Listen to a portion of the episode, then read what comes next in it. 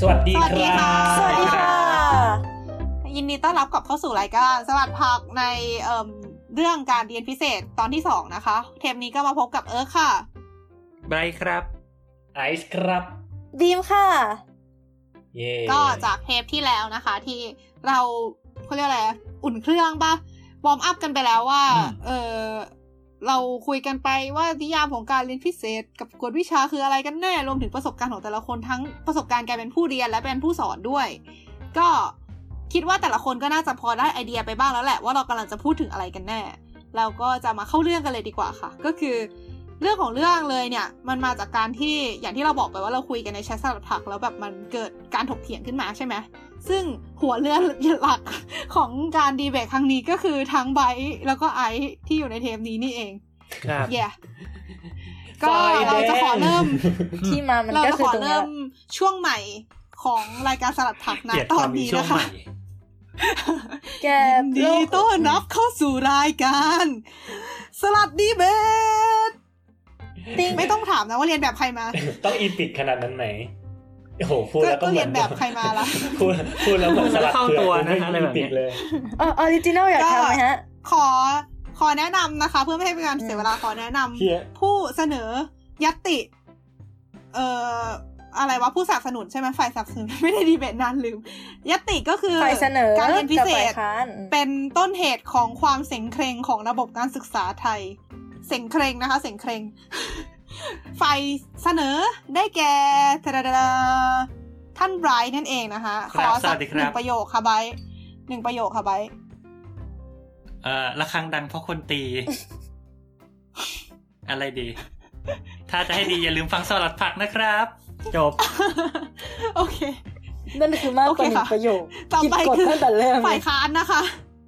ฝ่ายค้านก็คือท่านไอนั่นเองนะคะ ขอหนึ่งประโยคค่ะท่านไอ หิวครับหิวเหมือนกันเลยเขาเปลี่ยนเป็นหิวบ้างคุณต้องคิดใหม่โอใช่ไหมเคเอาโอเคเดี๋ยวโอเคเดี๋ยวทีนี้เราก็ จะมาฟังการดีเบตของสองคนนี้นะคะ โดยที่หวังว่าเอิร์กจะเป็นผู้ดึงสติของทั้งสองคนนี้ได้ ถ้าเกิดว่าใครฟังแล้วรู้สึกว่าเอิร์กแบบอยู่ๆเอิร์กก็เข้าไปจอยการถกเถียงสังงั้นก็สามารถคอมเมนต์มาด่ากันได้นะคะ อย่าลืมติดไม่เป็นไรแฮชแท็กเราจะมีเราเป็นด่ไม้สองถ้าเออเข้าไปเถียงด้วย ไม่ไม่ไม่เราเราตั้งใจจะโน้มน้าวให้แม่ปีมาอยู่ฝั่งเราให้ได้ โอเคโอเค แม่บีมจะเป็นรับบทเป็นคนถูกโน้มน้าวถูกปะอ่าโอเคส่วนเอิร์กได้จะเป็นคนคนตรงกลาง นี่คือเราเราจะจะให้ต้องแม่ปีเป็นคนตัดสินอ๋อโอเค เราจะดีลีเออทุกอย่างคือจากหัวเลยนะอะเราจะฟังจากที่สมเรื่องคนของพูดเรื่องย่าดียวก็คือเอิร์กเนี่ยเป็นคนที่เขาเรียกว่าอะไรอะจริงๆเอิร์กก็ไม่ค่อยเห็นด้วยกับระบบการเรียนพิเศษแต่เอิร์กก็เป็นคนหาตังค์จากการเรียนพิเศษอันเนี้ยไปแอก็ดคือแต่แรกเอาแล้วไว้คุณคนสอนนั่นไงฮิปโปคริตเพราะฉะนั้นเอิร์กก็เลย เออเอิร์กก็เลย อยู่รู้สึกว่าเอิร์กอยู่ในอยู่ในเขาเรียกอะไรอยู่ใน position ที่ไม่สามารถพูดอะไรได้ เพราะงั้นเอิร์กก็จะพยายามทำตัวเป็นกลางแล้วกันนะคะทุกคนต่างคนต่างพูดไม่ออกออกออกโอเค ก็เริ่มเลยละกัน อ่า เริ่มจากฝ่ายเสนอก่อนไบร์ทมีความคิดเห็นยังไงคะ เกี่ยวกับเรื่องการเรียนพิเศษ เป็นต้นเหตุใช่ไหมของระบบการศึกษาไทมันยมันก็เป็นต้นเหตุอันหนึ่งอะ คือมันมันมันก็โอเค จริงๆไม่ครัรู้บมันจะข้ามข้ามช็อตไปหรือเปล่าคือประเด็นประเด็นคือจะบอกใช่ไหมว่าแบบเรียกว่าไง คือโอเค การศึกษาไทยมันแย่ ระบบไทยมัน การศึกษาไทยมันต้องเกิดการแข่งขันนู่นนั่นนี่อะไรเงี้ย ไอการกวดวิชาเนี่ย เอาเอาเป็นว่าเราเราโฟกัสที่กวดวิชาแล้วกันคือเรียนพิเศษบัลเล่ต์นี่ก็คงไม่เกี่ยวเนอะเออไอการกวดวิชาเนี่ย คือมัน คือถ้าถ้าตามนิยามเรา คือที่บอกไปเทปที่แล้วก็บอกแล้วเนอะว่ามัน มันเป็นสิ่งที่เกิดขึ้นมาเพื่อเรียกว่าเกิดขึ้นมาเพื่ออุดช่องว่างระหว่าง เรียกว่าไงระหว่างการเรียนกับการสอบวัดผลประเมินผลอะไรก็แล้วแต่เนี่ย ซึ่งก็อาจจะบอกได้ว่าแบบ คือมันเป็นสิ่งที่เออมันก็เกิดขึ้นมาเองถูกไหมมันเกิดขึ้นมาจากความแย่ของระบบ และไอเนี้ยมันคือผลลัพธ์ ซึ่งก็ใช่คือมันก็เป็นผลลัพธ์ด้วย แต่เราก็รู้สึกว่ามันก็เกิดปัญหาในตัวเองขึ้นมาเหมือนกันอะในแง่ว่าเออทำไมทุกคนเงียบจังเลยครับ เอาตั้งใจฟังเอาผมให้แกฟังอยู่ไง ปกติตอนดีเบตฟังอยู่ฟังอยู่ตอนเสนอยติโอเคมีใครเขาขัดกันได้ล่ะ ใช่ เออเออเออไม่รู้กติกานั่นแหละอีกแล้ว โอ้ยทำไมรู้สึกแปพูดลไปกๆพูดหรือไปเปล่าพูดไปพูดไปอะลืมไงเลยต่ออะพูดพูดอะลองลองพูดดูอ๋โออเคใช่ใช่ใช่รู้สึกว่าคือคือคือมันมี คือใช่การศึกษาไทยมันมีปัญหา แล้วก็ เออไอ้กฎวิชานั้นมันเกิดขึ้นมาเพื่อแก้ปัญหาคำว่าแก้ปัญหานี่คือในเครื่องหมายคำพูดนั้น แก้ปัญหาที่มันเกิดจากระบบการศึกษากระแสหลัก ประเด็นคือมันก็ทำให้เกิดปัญหาในตัวเองขึ้นมา เช่น เออเรียกว่าไงอะ คือมันบางทีมันมันไม่ใช่แค่ว่าเต็ม คือมันไม่ใช่ว่าสมมตินะ เออเรียน เรียกว่าไงอะ เออสมมติเขาบอกว่าเขาต้องการอะไรร้อยเปอร์เซ็นต์อะ แต่ว่าต้องการแบบสกิลต้องการความรู้ต้องการความสามารถในการทำข้อสอบร้อยเปอร์เซ็นต์เนี่ยโรงเรียนเขาทำได้เจ็ดสิบเออคือคือคือถ้าคือเติมขึ้นมาสามสิบก็เรื่องหนึ่งถูกไหม แต่ตอนนี้พอมันมีคนเติมขึ้นมาสามสิบมันก็จะมีคนไปกดวิชาเพิ่มเพื่อให้เติมขึ้นมาได้ห้าสิบแล้วมันก็จะมีคนไปกดวิชาเพิ่มให้เติมขึ้นมาได้ร้อยแล้วมันก็เกิดเป็นวงจรอุบาทว่าสุดท้ายมึงแข่งกันเพื่ออะไรก็ไม่รู้อะไรเงี้ยมันแข่งกันไปโดยไม่มีจุดหมายแล้ว ด้วยความที่มันไม่มีอะไรที่มาคอนโทรลไอ้ตัวเนี้ยมันทำให้ เรียกว่าไงชชีวิตของนักเรียนหลาย ๆ คนที่เข้าสู่วงวงวานการกวดวิชาก็ชิบหายลงเรื่อย ๆ อะไรเงี้ย อืมอ่าประมาณนี้ เหมือนอย่างอะไรนะ ที่ไบร์ทบอกในเทปที่แล้วที่ว่าเอ่อเอ่อด้วยความที่อยู่ใกล้ก็เลยโดนดึงดูดไปอะไรอย่างนี้ปะอะไรอย่างนั้นด้วยคือคือเราอย่างที่บอกไงคือเราเรียนน้อยไง แต่แบบ อืม คนที่หนักๆมันก็มี แล้วมันก็หนักกันเหลือเกินอะไรเงี้ย อ่าอ่าฮะเอาท่านนี้ก่อนก็ได้อะ ถ้าไอไม่ได้พูดประเด็นที่เราคิดอยู่เรากระโดดเข้าไปด้วยได้ไหมโทษเอาเถอะอ่าได้ได้ได้ได้เข้ามาเลยไม่ไม่ไอพูดก่อนไอพูดก่อน ไอพูดก่อนเราว่าไอโอน่าเคจะพูก็ดแหละอันนี้ก็คือเป็นความคิดจากทางฝั่งไบร์ทนะคะแล้วทางฝั่งไอว่ายังไงบ้างฮะ ไม่เห็นตัวอย่างไร ก็คืออันดับแรกเลยต้องอธิบายก่อนว่า คือเราจะบอกว่าการโรงเรียนกวดวิชาหรือการกวดวิชาเนี่ยมันเป็นต้นเหตุของตัวการของของปัญหาของการศึกษาไทยอะไม่ได้ เข้าใจใช่ปะเพราะว่าต้องเข้าต้องเข้าใจก่อนว่าคือมันจะไม่มีมันมันจะถ้าเกิดมันไม่มีดีมามันจะไม่มีสป라이เข้าใจใช่ไหมถ้าเกิดเราถ้าเกิดมันไม่มีความต้องการ มันก็จะไม่มีคนมาหยิบยื่นความต้องการเอ้ยหยิบยื่นสิ่งที่สามารถตอบสนองความต้องการของคุณได้ อันนี้มันเป็นอยู่ในทุกสังคมอยู่เนี่ยอะฮะแบบถ้าเกิดถ้าเกิดมันไม่มีใครที่อยากจะกิน ชานมไข่มุกรสไข่เค็มไข่แดงเค็มเนี่ย เออมันก็คงไม่มีมันก็คงไม่มีไอชานมไข่มุกรสไข่แดงเค็มออกมา ถูกปะอะฮะคือมันอะหรือต่อให้มันออกมา มันก็จะอยู่ได้ไม่นานเพราะมันไม่มีคนซื้อออ่าฮะอ่าอ่าถ้ามันไม่มีคนซื้อมันก็จะเจ๊งแล้วมันก็จะหายไปเอง รูปแบบเดียวกันอ่าระบบการศึกษาไทย มันมีปัญหาของมันเองอยู่แล้ว ก็คือไอตัวการวัดผลของเขาเนี่ยมันไม่ได้เบสออน สิ่งที่เขาสามารถสอนได้ในห้องเรียน หรืออย่างน้อยก็คือมันสอนไม่เท่ากันในแต่ละโรงเรียนอะพูดง่ายๆ แต่ว่าอือฮึมาตรวัดมันดันเป็นมาตรวัดที่เท่ากัน ฉะนั้นมันก็จะมีคนที่อยู่ใกล้ๆกับใกล้ๆกับเกณฑ์ที่เขาต้องการ กับคนที่แบบอยู่ห่างแล้วแบบมือเขาไม่สามารถเอื้อมเข้าไปถึงได้เนี่ยนะฮะมันก็จะมีเรารู้สึกว่าอีตรงอีตรงแกลบที่มันเกิดขึ้นณปัจจุบันเนี่ยมันเลยทำให้ โรงเรียนกวดวิชาหรือการสอนพิเศษ หรือการกวดวิชาทั้งหลายทั้งแหล่เนี่ยมันเกิดขึ้นมาอือฮึ โดยเป้าหมายอะคือเพื่อให้คนที่เขาเรียกว่าอะไรนะด้วยด้วยระบบปกติที่เขาไม่สามารถยืน ยืนและเอื้อมถึงอีเกณฑ์นั้นที่เขาตนตั้งไว้มา ให้มันสามารถ achieve เกณฑ์นั้นได้อ่าฮะเข้าใจใช่ปะอ่าฮะก็มันมันก็เลยเราอธิบายแค่นี้ก่อนแล้วกันว่าโอเคนี่คือเหตุผลว่าทำไมเราถึงมองว่าสถาบันอืมกวดวิชามันไม่ใช่ปัญหาปัญหาโอมันเคอยู่ที่อื่น และสถาบันกวดวิชาเป็นแค่ เขาเรียกว่าอะไรอะเป็น private sector เป็นเป็นหน่วยงานเอกชนที่อืมเขาเห็นถึงตลาดอ่าตรงนี้โอเห็นเคถึง opportunity ตรงนี้เขาถึงโดดเข้ามาในตลาดประมาณนี้ก่อน โอเคไบร์ทมีอะไรที่จะโต้กลับไหมฮะมีแต่ว่าฟิล์มจะพูดอะไรก่อนไหมใช่เราจะบอกเราแค่จะบอกว่าที่แกบอกว่าระบบต้องการร้อยอะ ใช่เว้ยคือระบบมันต้องการร้อยแต่การที่คนแม่งจะผ่านประตู ประตูอีกแล้ว เข้าไปได้อะคือมันอาจจะเซตค่าไว้ที่ร้อยเว้ยแต่เขาไม่ได้อ่าใช่ต้องการมันแค่คนที่ผ่านร้อยเว้ยอ่าเขาต้องการคนที่ผ่านร้อยที่สูงสุด กี่ลำดับก็ใช่ว่าไปอ่าใช่เอออัอันนี้ ก็ใช่ถูก โอเค งั้นงั้นขอขอย้อนย้อนไปประเด็นไอซ์ก่อนจริงๆไอซ์พูดมาสองประเด็นในเรื่องของเอาเอาทีจริงไม่สิประเด็นเดียวแต่เอาเป็นเอาเป็นว่าเรา เราแยกพูดอย่างนี้ก่อนแล้วกันคือ มันเราไม่แน่ใจว่า analogy นี้จะเป็น analogy ที่ดีหรือเปล่านะ มันอาจจะเป็น analogy ที่ไม่ดีแต่เราจะลองพูดขึ้นมาก่อน เออสมมุติเราอยู่ในหมู่บ้านหมู่บ้านหนึ่งที่ เรียกว่าไง คนแม่งติดยากันทั้งหมู่บ้านอะไรเงี้ย เด็กแม่งไม่ทำอะไร ดูดแต่กัญชาสมมติอะไรเงี้ย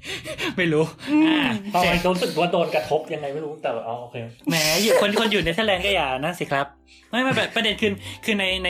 สภาพแวดล้อมอย่างนั้นนะโอเค ประเด็นปัญหาที่เด็กติดกัญชาเอ้ยเอออะเด็กเด็กติดติดยาแล้วกันเนี่ย คือคือแน่นอนปัญหามันอาจจะมาจากเรียกว่าไง มันอาจจะมาจากที่บ้านความเหลื่อมล้ำที่บ้านยากจนไม่มีกิจกรรมอะไรนู่นนั่นนี่นะที่ทำให้เด็กมันติดยาอยู่ในหมู่บ้าน ประเด็นคือเออแล้วมันก็มีพ่อค้าหัวใสคนหนึ่งก็แบบเฮ้ยแม่งมีช่องทางแล้วว่าแม่งมีเด็กติดยาอยู่ก็เออกูก็มาขายยาดีกว่า แล้วคนมันก็เสพยากันไปเรื่อยๆอะไรเงี้ยจะบอกไหมว่าพ่อขายยาไม่ผิด เพราะว่าปัญหามันอยู่ที่ว่าแบบเด็กมันติดยาอยู่แล้วอะ อันนี้คือจบแล้วป่ะอันอันอันอันนี้อันนี้คือประเด็นคือถามไอซ์ปะอันอันนี้คือประเด็นแรกที่ที่ที่ที่ต้องการโยนมาคือเรากำลังบอกว่าใช่ปัญหามันอยู่ที่นนี้ถามไอซ์อืมอ่าถ้าในในกรณีเนี้ยปัญหามันอยู่ที่เด็กติดยาปัญหามันอยู่ที่พ่อแม่ไม่พร้อมปัญหามันอยู่ที่ ไม่มีกิจกรรมที่ดีให้เด็กทำอ่า อันนี้คือปัญหาปัญหาหลักฐานถูกไหมใช่ แต่อ่าแน่นอนไอสิ่งที่เกิดขึ้นมาค้ายาเนี่ย พอมีพ่อพ่อค้าขึ้นมาค้ายาเด็กมันก็ติดยาแล้วมันก็ติดยากันมากขึ้นเรื่อยๆไอปัญหาเรื่องแทนที่จะติดยาอยู่ เจ็ดสิบเปอร์เซ็นก็เป็นแปดสิบเปอร์เซ็นเก้าสิบเปอร์เซ็นเพราะมันก็ถูกนั่นมันเกิดการนู่นนั่นนี่ขึ้นมาอ่ามันก็มีพ่อค้ายาเข้ามา แล้วมันก็มีพ่อค้ายาอีกอีกคนเข้ามาแล้วก็แบบเออมันลดราคาแข่งสมมติมาแบบเฮ้ยสินค้าฉันดีกว่า แล้วมันก็แบบตุ้มตุ้มตุ้มตุ้มถูกไหมซึ่งไอเนี่ยมันก็เป็นปัญหาในตัวเองได้เหมือนกัน คือเรากำลังบอกว่าการที่เรียกว่าไงการที่กวดวิชาไม่ใช่รากฐานปัญหาของการศึกษาไม่ได้แปลว่ากวดวิชาไม่ใช่ปัญหา อันนี้คืออันนี้คืออันแรก อันที่สอง ที่อันอันนี้ที่ไอซ์เลสขึ้นมาว่ามันมีปัญหาเรื่องความเหลื่อมล้ำในโรงเรียนใช่ไหมที่มันนำมาซึ่งว่า มันทำให้แบบเฮ้ยเด็กจะต้องกวดวิชาเพื่อที่จะแบบเพื่อที่จะเรียกว่าเหมือนชดเชยความเหลื่อมล้ำตรงนั้นอะแต่อันเนี้ยเป็นอะไรที่เราตั้งคำถามนะ เพราะว่าคำถามคือเด็กโรงเรียนดังไม่กวดวิชาเหรอ อันนี้คือข้อแรก การกวดวิชา การที่เด็กไปกวดวิชาแปลว่าโรงเรียนไม่ดีเสมอไปหรือเปล่า ก็ไม่ใช่ เราคิดว่าไม่ใช่ เราคิดว่าถ้าไปดูสมมติไปดูสัดส่วนสมมติ อันนี้ไม่ไม่มีข้อมูลนะ แต่คาดเดาจากอะไรหลาย ๆ อย่างว่า ถ้าเราไปดูสัดส่วนว่าเฮ้ยถามว่านักเรียนทั้งประเทศเนี่ยนักเรียนที่เรียนพิเศษเยอะที่สุด คือนักเรียนที่อยู่โรงเรียนดีอยู่อยู่อยู่โรงเรียนห่วยตามชายแดนอะไรเงี้ยคือมันก็คงจะเป็นโรงเรียนที่ดีอยู่แล้ว คือเขามีโอกาสอยู่แล้ว คือเขา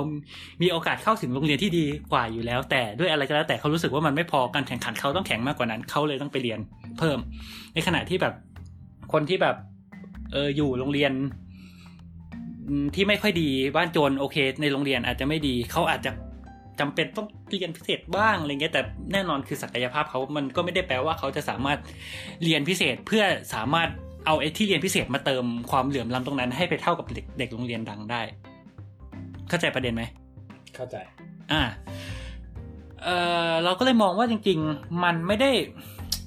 มันไม่ได้ทำ ไอ้เรื่องกวดวิชามันไม่ได้ทำงานแบบ straightforward หรือแบบตรงไปตรงมาขนาดนั้นในแง่ว่าเออ โรงเรียนนี้ได้แปดสิบเปอร์เซ็นโรงเรียนนี้ได้ห้าสิบเปอร์เซ็นจะต้องร้อยเหมือนกันไอ้โรงเรียนแปดสิบก็เลยเติมอีกยี่สิบไอ้โรงเรียนห้าสิบก็เติมไปห้าสิบมันไม่ใช่อย่างนั้น เรารู้สึกว่ากวดวิชามัน มันเรียกว่ามันมันมีความเป็นเทรนด์ทางสังคมพอสมควรในแง่ว่า เออ เรียกว่าไงคือมันมันกลายเป็น feedback loop ว่าแบบเฮ้ยคือคุณ มันมันเป็นเชิงวัฒนธรรมอะว่าแบบเฮ้ยคุณอยากเก่งคุณ รู้สึกว่าคุณอยู่ในสังคมที่มันมีการเรียนอะคุณต้องเรียนกวดวิชา แล้วพอ รู้สึกว่าคุณขยับจากแบบ เอ่อจากสังคมที่การศึกษาแบบมีโอกาสน้อยไปถึงการศึกษาโอกาสมากขึ้น โอกาสการเรียนการกวดวิชามันก็เข้ามาการแข่งขันมันก็เพิ่มขึ้น มันก็บีบให้คุณกวดวิชามากขึ้นไปอีก ไม่ใช่ว่าคุณขึ้นไปอยู่ในจุดที่ดีแล้วมาทำให้คุณกวดวิชาน้อยลงนึกออกปะซึ่งซึ่งในลักษณะที่มันมันเป็นเรียกว่าไงมันเป็น feedback loop เนี่ยว่าแบบเฮ้ยยิ่งคุณขึ้นไปมันก็ยิ่งถูกวัฒนธรรมถูกกระแสปั่น ให้แบบคุณต้องกวดวิชามากขึ้นบีบมากขึ้นแข่งขันมากขึ้นอย่างเงี้ยมันมันจะไปไหนอะมัน มันก็ไปถึงไหนก็ไม่รู้อะไรเงี้ยแล้วแบบ สุดท้ายชีวิตเราก็ชิบหายกันหมดอะไรอย่างงี้อ่าเราจะอะไรนะเราจะตายแต่กัก็นหมจะดตายกันหมดนะฮะ แต่ถ้าไม่มีกวดวิชาเลยอาจจะอ่าชิบหายกว่านะเดี๋ยวนะขออนุญาตสรุปประเด็นอ่าไบร์ทเมื่อกี้นิดหนึ่งก็คือประเด็นแรกไบร์ทบอกว่าไบร์ทไม่ได้บอกว่าการกวดวิชาเป็นรากฐาน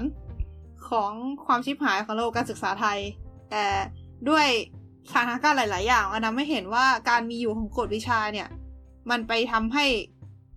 มันมันมันมันเป็นส่วนหนึ่งที่ทำให้การศึกษาไทยอะ มัน มันชิบหายไม่ได้ยิ่งกว่าดีเดิมอะคือไบร์ทอะมองว่ามันเป็นนั้นน่ะการเป็นการ feedback loop เข้าไปเหมือนว่า พอมันมีการแข่งขันขึ้นมาอีกมันก็เหมือนยกระดับขึ้นไปเรื่อยๆอะเหมือนแข่งกันอืมที่จะแบบปีนมันให้สูงขึ้นไปเรื่อยๆไม่รู้จบมันก็เลยเป็นอ่า feedback โอเคเข้ามาว่า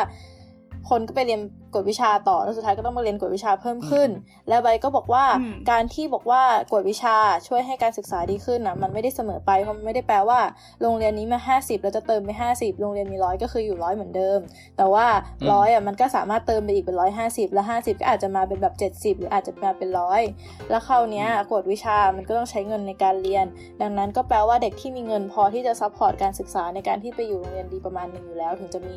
อำนาจการเงินพอที่จะ support ในการเข้าไปเรียนกวดวิชาได้ ดังนั้นการที่จะอืมบอกว่าแต่มันควรการมีกวดวิชาช่วยให้โรงเรียนแย่ได้รับเข้าได้เด็กที่โรงเรียนแย่ได้การเข้าถึงการศึกษามากขึ้นน่ะ ก็อาจจะไม่จริงเสมอไปเพราะอีเด็กโรงเรียนดีก็ได้รับการเข้าถึงเหมือนกัน แล้วมันก็ทำให้มาตรฐานโดนยกสูงขึ้นมาอีกอืมแล้วก็โอเคงั้นขอขอสรุปด้วยอ่าฮะเอ่อสัสั้นๆ แล้วกันว่า คือถ้าถ้าจะบอกว่ากวดวิชา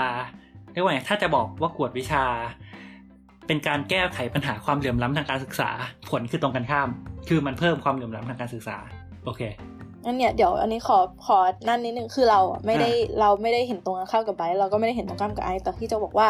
อ่าใช่กวดวิชามันกำหนดด้วยเงินเว้ยแต่คราวเนี้ยมันก็มีเด็กโรงเรียนที่ที่อยู่โรงเรียนแย่ไม่ใช่เพราะว่าเงินเขาไม่ถึงอย่างเดียวเว้ยแต่เพราะว่าโรงเรียนดีมันมีไม่พอ เข้าใจไหมคืออ มันมีมันมีโรงเรียนดีอยู่ไม่กี่แห่ง มันก็เลยมีเด็กที่จะต้องไปอยู่โรงเรียนแย่โดยที่ต่อให้เขาอาจจะแบบเงินเงินเขาอาจจะถึงโรงเรียนดีอะแต่เงินเขาไม่ได้ถึงโรงเรียนเอกชนอะไรเงี้ยนึกออกปะมันก็เลยทำให้เขาต้องไปตกอยู่งั้น หรือมันอาจจะเป็นเรื่องพื้นที่เขาอยู่แบบต่างจังหวัด เขาก็เลยไปอยู่อีกอันหนึ่งแต่คราวนี้ถ้ามันมีกฎวิชาที่ดีขึ้นมา มันจะช่วยให้เด็กกลุ่มนั้นน่ะ ได้รับหลักสูตรที่แบบค่อนข้าง work กว่าโรงเรียนที่ตัวเองอยู่ขึ้นมาได้ ในในกรณีที่มันเป็นกวดวิชาที่ดีนะ ขอขอถามหน่อยนิยามของกวดวิชาที่ดีของแม่บีมคืออะไรเอาของแม่บีมคนเดียวนะ ไม่ถามคนอื่นนะไม่ไม่ถามคนอื่นนะของแม่บีมคนเดียว ไม่ไม่ตอบไม่ตอบไม่กวดกวดวิชาที่ดีคือหมายถึงว่าที่มัน effective พอที่ไม่ใช่ว่าอยู่ๆครูก็มานั่งพ่นนู่นนั่นนี่ให้เด็กแล้วมันเด็กก็ไม่ได้อะไรนึกออกไหม effective คือวัดจากอะไรไม่คือเด็กได้อะไรจากการเรียนอะหมายถึงแบบเรียนเข้าใจมากขึ้น คือหรือว่าสอบได้คะแนนดีขึ้น มันมียังไงมันมีกฎวิชาที่ครูแค่เอาหนังสือมา แล้วก็นั่งเฉลยตามเฉลยที่มีอยู่ข้างหลัง โดยที่ว่าตัวเองก็ไม่เข้าใจเรื่อง อันนี้คือกฎที่วิชาที่ไม่ดีของเราอืมคือดีของเราโอเคคือหมายความว่าอย่างน้อยเด็กได้อะไรจากการเรียนเด็ก เด็กได้หลักสูตรที่พอดี หรือใกล้เคียงกับโรงเรียนที่มันพอจะดีอยู่แล้วบ้าง หรืออย่างน้อยก็คือดีกว่าโรงเรียนตัวเองอะคือไม่ใช่ว่าอาจารย์ในโรงเรียนแบบไม่สอนอะไรเลย แล้วสุดท้ายก็แค่เอาข้อสอบมาบอกในคาบกฎวิชา คือสุดท้ายเด็กไม่ได้อะไรในแบบนั้น ดังนั้นแบบเราไม่คิดว่ากฎวิชาแบบนั้นจะช่วยให้เด็ก มีความสามารถที่จะมาทัดเทียมเด็กโรงเรียนอื่นได้ หรืออย่างน้อยเข้ามาเท่ากันได้ เราก็เลยต้องพูดคำว่าดีขึ้นมาโอเคอืมโอเค ชัดเจนค่ะ ต่อไปก็ขอเชิญคุณไอซ์ความเห็นโต้แย้งอะไรในปเอระอเด็นทำไหนไมเขาไม่ให้หไอคะโตวะโอเคกูกูเกือบหลับแล้ว แล้วประเด็นคือแม่แม่บีมแม่งแย่งแย่งแย่งประเด็นที่กูจะใช้พูดแย้งไว้แล้วหนึ่งประเด็น อะไรนะ คือเสียงมันขาดไปเออเสียงขาดบอกว่าประเด็นแม่คืบีอมอะไรนะแม่บีมแย่งประเด็นที่จะเอาไปใช้แย่งแล้วหนึ่งประเด็นด้วยอ้าวแล้วใช่เมื่อกี้คือนี้ปก็กคือติอะฟังเราจะแล้วรอให้ไอพูดก่อนไงแล้วเราลืมเมื่อกี้ขอโทษ ก็คืออะสักเอานั้เอานทีละละเรื่องรอนะบอะอืมขอขอประเด็นแรกที่ไบร์ทพูดว่าอ่าอยากให้มองเหมือนกับโรงเรียนโรงเขาเรียกว่าเหมือนกับสังคมสังคมหนึ่งหมู่บ้านหมู่บ้านหนึ่งที่มีเด็กติดยาอืมแล้วมีพ่อค้ายาเข้ามาอืมอะฮะแล้วมาบอกว่าเขาเรียกว่าอะไรนะและและแล้ว แล้วบอกว่าการที่พ่อค้ายามาค้ายาในสังคมที่มันมีคนติดยาอยู่แล้วพ่อค้ายาไม่ใช่ปัญหาเหรอ อ่าอ่าซึ่งความจริงแล้วอะจะบอกว่ามันจะเอามาเทียบแบบนั้นไม่ได้ เรารู้สึกว่ามันไม่ใช่อนาโลจีที่ดี เพราะว่าอืมหนึ่งคือ คือถ้าเกิดเรามอง คืออันนี้คือเรากำลังมองบนรากฐานที่ว่าเรามองว่าเด็กติดยาไม่ดีถูกปะโอเคอ่าฮะอ่าแต่อันเนี้ยมันเป็นเรื่องระบบการศึกษา มันการที่ว่ามีการเรียนรู้เพิ่มขึ้น มันไม่ได้เป็นเรื่องที่ไม่ดีอะถูกไหมอืมอ่าฮะอืมและขอโทษถ้าเกิดเรามองว่าการเรียนรู้ที่มีมากเกินไปมันไม่ดี เช่นแบบอ่าสมมติว่าด้วยการที่ว่ามันมีการคอมพีตการแข่งขันกันเนี่ย มันทำให้เด็กเสพติดการที่ว่าจะแข่งขัน แล้วก็แบบขยันเรียนเรียนเรียนเรียนเรียนเพิ่มขึ้นไปเรื่อย ๆ เนี่ยอ่าฮะคำถามคือ ด้วยความที่ว่ามันไม่ได้มี regulation ที่มา notice ว่าไอ้สิ่งสิ่งนี้มันเป็นปัญหาอ่าฮะ การที่เอกชนจะเข้ามา exploit มันก็ไม่ใช่เรื่องผิดถูกไหม อืม เช่น สมมุติว่าถ้าเกิดสังคมสังคมหนึ่งไม่ได้รู้สึกว่าการติดยาเป็นเรื่องผิด สังคมที่สามารถเสพกัญชาได้อย่างเสรี ถามอืมว่าถ้าเกิดมีพ่อค้ากัญชามาขายกัญชา มันผิดกับเขาไหม ในเมื่อมันเป็นสิ่งที่เขาอืมสิ่งที่กฎหมายไม่ได้ห้ามอะ คือ ต้องบอกว่ามันไม่ใช่คือตัวเอเจนต์ไม่ใช่ปัญหา เพราะมันเป็นช่องที่มันมีอยู่แล้วอะเข้าใจใช่ป่ะอืมมันเป็นสิทธิและเสรีภาพของเขาที่จะสามารถมาเติมเต็มความต้องการณตรงนั้น ถ้าเกิดคุณยกตัวอย่างเรื่องการค้ายา มันคือแบบอะคือ ด้วยความที่ว่าเรามีภาพลักษณ์ไงเราเราเรามีจินตนาการว่า ถ้าเกิดเราแบบพ่อค้ายายาเป็นเรื่องไม่ดี เด็กติดยาไม่ดีแน่อืมๆถ้าเกิดมีพ่อค้ายามา มันก็เลยเป็นดูมันก็เลยดูเป็นสิ่งไม่ดี ซึ่งความจริงแล้วมันคนละเรื่องกันอะมันเหมือนเป็นสินค้า ลองเปลี่ยนลองมองกลับกันดิเปลี่ยนเป็นเด็กกลุ่มหนึ่งแม่งติดแอปเปิลแอปเปิลแบบโอ้โหแบบเฮียเห็นลูกแดงลูกเหลืองแล้วแบบอยากจะเข้าไปแดก แล้วสตีฟจ็อบส์ก็เข้ามา ก็เฮียอยากจะเข้ามา touch อยากจะเข้ามา touch เนี่ยแล้วมองว่าแบบอยู่ดีๆแบบมีพ่อค้าฟาร์มแอปเปิลเข้ามา บ้านเขาปลูกแอปเปิลพอดีอะไรอย่างเงี้ยอืมอ่าฮะแล้วเขารู้สึกว่าเขาสามารถมา offer แอปเปิลเหล่านี้ ให้กับเด็ก ซึ่งมันมี demand อยู่ตรงนั้นน่ะอืมถามว่ามันเป็นความผิดของพ่อค้าส่วน Apple หรือไม่ที่เอา แอปเปิลมาขาย ในเมื่อการที่ว่าเรา Apple มาขายเนี่ยมันไม่ได้เป็นเรื่องที่กฎหมายห้าม และมันก็ไม่ใช่เรื่องที่รู้สึกว่ามันเป็น generally bad อะแบบโดยเฉพาะอย่างยิ่ง Apple แบบเหมือนกับเราได้สารอาหารอะไรเพิ่มขึ้นมา ซึ่งเรามองมุมเดียวกับเรื่องการศึกษานะ อันนี้คือประเด็นแรกอ่าฮะประเด็นที่สองเรื่องที่ว่าบอกว่า เกณฑ์มันอยู่ที่ร้อยการที่ว่าเด็กเข้าไปเรียนเพิ่มขึ้นเนี่ย มันจะเป็นการเหยียบแบบเขาเรียกว่านะแบบจาก 30 อาจจะขึ้นมาให้ถึงร้อยแต่แบบเด็กที่แบบมีอยู่แล้ว 90 มันก็สามารถเข้าไปเรียนต่อได้จาก 90 ให้มันขึ้นเป็นร้อยกว่าๆใช่ไหมอืมอะฮะคือต้องบอกอย่างนี้ก่อนว่า เป้าหมายของการกวดวิชาที่เขาเข้ามา มันไม่ใช่การแก้ปัญหาลดความเหลื่อมล้ำที่เราพูดมาแต่แรกก็ไม่ใช่บอกว่าอื มมันคือการแก้ปัญหาลดความเหลื่อมล้ำเราเห็นด้วยว่ามันทำให้ความเหลื่อมล้ำเพิ่มขึ้น แต่ประเด็นคือมันเป็นตลาดเสรีอะอืมการที่ว่าคนเขาจะ offer อะไรเข้ามาเขาจะเข้ามา offer อะไรขึ้นมาเข้ามาสักอย่าง มองในมุมมองของอะคนที่จะขายของดิ ถ้าเกิดอะกูมีแอปเปิลอยู่เนี่ยนะฮะกูจะเข้ามาขายอะแล้วกูรู้ว่าเด็กทั้งหมู่บ้านเนี่ยแบบมันก็มีคนอยากแดกแอปเปิลมากอยากแดกแอปเปิลน้อยแตกต่างกันไป เรารู้ว่าปริมาณแอปเปิลที่แนะนำต่อวันคือสองลูกสมมุติอะฮะ นะฮะแล้วแบบบ้านหนึ่งแม่งได้กินอยู่ครึ่งลูกทุกวัน อีกบ้านหนึ่งได้กินอยู่ลูกกว่าๆทุกวัน แต่เรารู้ว่าเด็กทุกคนแม่งติดแอปเปิลเรารู้ว่าเกณฑ์ที่ต้องการต่อวันคือสองและอันนี้คือ assume ว่ายิ่งกินเยอะไม่ได้ทำให้เกิดปัญหานะคือกินแบบสิบลูกก็ไม่ไม่ไม่ไม่ได้ทำให้รู้สึกแย่ลง อะไรอย่างนี้นะอะแล้วทีอย่างนี้มากก็จะอึดอัดที่ต้องยัดเข้าไปเราเดี๋ยวอะอะไรนะเดี๋ยวก่อนเดี๋ยวก่อนให้ไอ้ไอ้พูดให้จบต่อต่อใช่ใช่ให้ไอต่อแล้วอันเนี้ยมองในมุมมองที่แบบพ่อค้าเอาแอปเปิลมาขายอะอะฮะ เขาถ้าเกิดมันมีคนที่แบบมีแอปเปิลอยู่ครึ่งลูก แล้วเขามีกำลังซื้อที่จะซื้อเพิ่มอยู่ลูกครึ่งเขาเราก็ต้องขายให้เขาลูกครึ่ง หรือถ้าเกิดคนที่เขามีแอปเปิลแดกอยู่แล้ว ลูกครึ่งเขาอยากจะซื้อเพิ่มอีกสี่ลูกหรือห้าลูก ถ้าเกิดเขามีเงิน ถามว่าเขามีสิทธิ์ที่จะไป discriminate หรือไม่อืมก็ไม่ถูกปะอืมเพราะว่าหน่วยงานเอกชนไม่ได้มีหน้าที่เพื่อแก้ปัญหาสังคม ถูกปะอืมอืมอ่าฮะ มันมันโดดเข้ามา เพราะว่ามันมีช่องทางให้ exploit มันมีช่องทางที่จะสามารถตอบดีมานเขาได้อ่าฮะถ้าเกิดคุณจะสามารถมาแบ่งบแบบไอ้ไอ้คนที่แม่งเรียนอยู่ แล้วไอ้คนที่มี Apple อยู่แล้วลูกครึ่งเนี่ยมึงห้ามซื้อเกินครึ่งลูก ส่วนอีกคนที่มี Apple อยู่ครึ่งลูกเนี่ยแบบมึงต้องแบบเออแบบมึงต้องซื้อได้ไม่เกินลูกครึ่งหรืออะไรแบบเนี้ยมันจะทำแบบนั้นไม่ได้ในตลาดเสรีถูกปะคนเรามีสิทธิเสรีภาพแล้วแบบมีทรัพย์สินมีกำลังทรัพย์ที่แตกต่างกัน อะฮะการมันมันไม่สามารถทำได้อยู่แล้วอืมและอีกอย่างมันคือมันมันมันไม่ใช่เป้าหมายเขาอะเขาไม่ได้ต้องเป้าหมายของการเข้ามา ไม่ได้ต้องการให้การศึกษาเท่าเทียมเป้าหมายของการเข้ามาคือ เขารู้ว่าคนต้องการพื้นที่ตรงนี้เขาถึง เออ แล้วกูก็แค่มีหน้าที่ขายอะก็จบอืกันมอ่าฮะต่ออีกเรื่องหนึ่งก็คืออย่างที่ที่บอกไปเมื่อกี้เหมือนกันก็คือแบบมันมันจะมีการที่แบบว่าจากเก้าสิบแล้วแซงขึ้นไปถูกปะอือฮึสุดท้าย ถ้าเกิดพูดกันตามตรงความรู้ที่เขาโพไว้มันก็โพไว้ถึงระดับบาร์เดียวกันถูกปะมันไม่ มัน มัน มันจะบอกว่าค่าที่เขาได้เป็นแอบสูตก็คงไม่ใช่ด้วยซ้ำไป เรารู้สึกอะเดี๋ยวราเดี๋ยวเดี๋ยวราขอขอขอจินตนาการอีกรอบขออีกรอบ คือไบค์กำลังจะบอกว่าจากคนที่แบบมีอยู่ 90 แล้วเขาจะ step ขึ้นไปเป็นแบบอืมร้อยกว่า หรือแบบเอ่อจาก 30 step ขึ้นมาเป็นแบบ 90 อะไรอย่างนี้ใช่ปะคือแบบต่างคนต่างก็เพิ่มอะ แล้วมันอืมทำให้แบบมีความมีนู่นนี่นั่นแตกต่างกัน ประเด็นคือ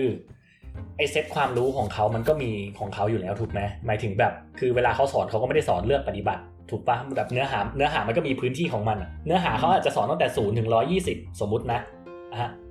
เด็กที่จ่ายเงินเข้าไปเรียน ก็จะได้ความรู้ที่ถูก provide เข้ามาตั้งแต่ศูนย์ถึงร้อยี่สิบอยู่ดี ทุกคนได้เท่ากันคือบาร์ที่ร้อยี่สิบ ไม่ใช่ว่า สมมติว่าถ้าเกิดมึงเรียนโรงเรียนแถวสยาม หรือแบบมึงเรียนโรงเรียนที่ติดเข็มหรืออะไรแบบเนี้ยเข้ามาแล้วแบบเฮ้ยอะไรวะแบบถ้าเกิดมึงถ้าเกิดมึงเป็นแบบพวกนี้มาปุ๊บใช่ป่ะมึงมีอยู่แล้วเก้าสิบงั้นกูสอนให้ถึงร้อยห้าสิบแบบถ้าแต่ถ้าเกิดมันเป็นพวกนี้มาแบบมึงเรียนมาแล้วสามสิบกูสอนให้ถึงร้อยเดียวพอ มันไม่ใช่แบบนั้นนะทุกคือมันมี step ที่เขาสามารถเลือกได้ว่า คุณ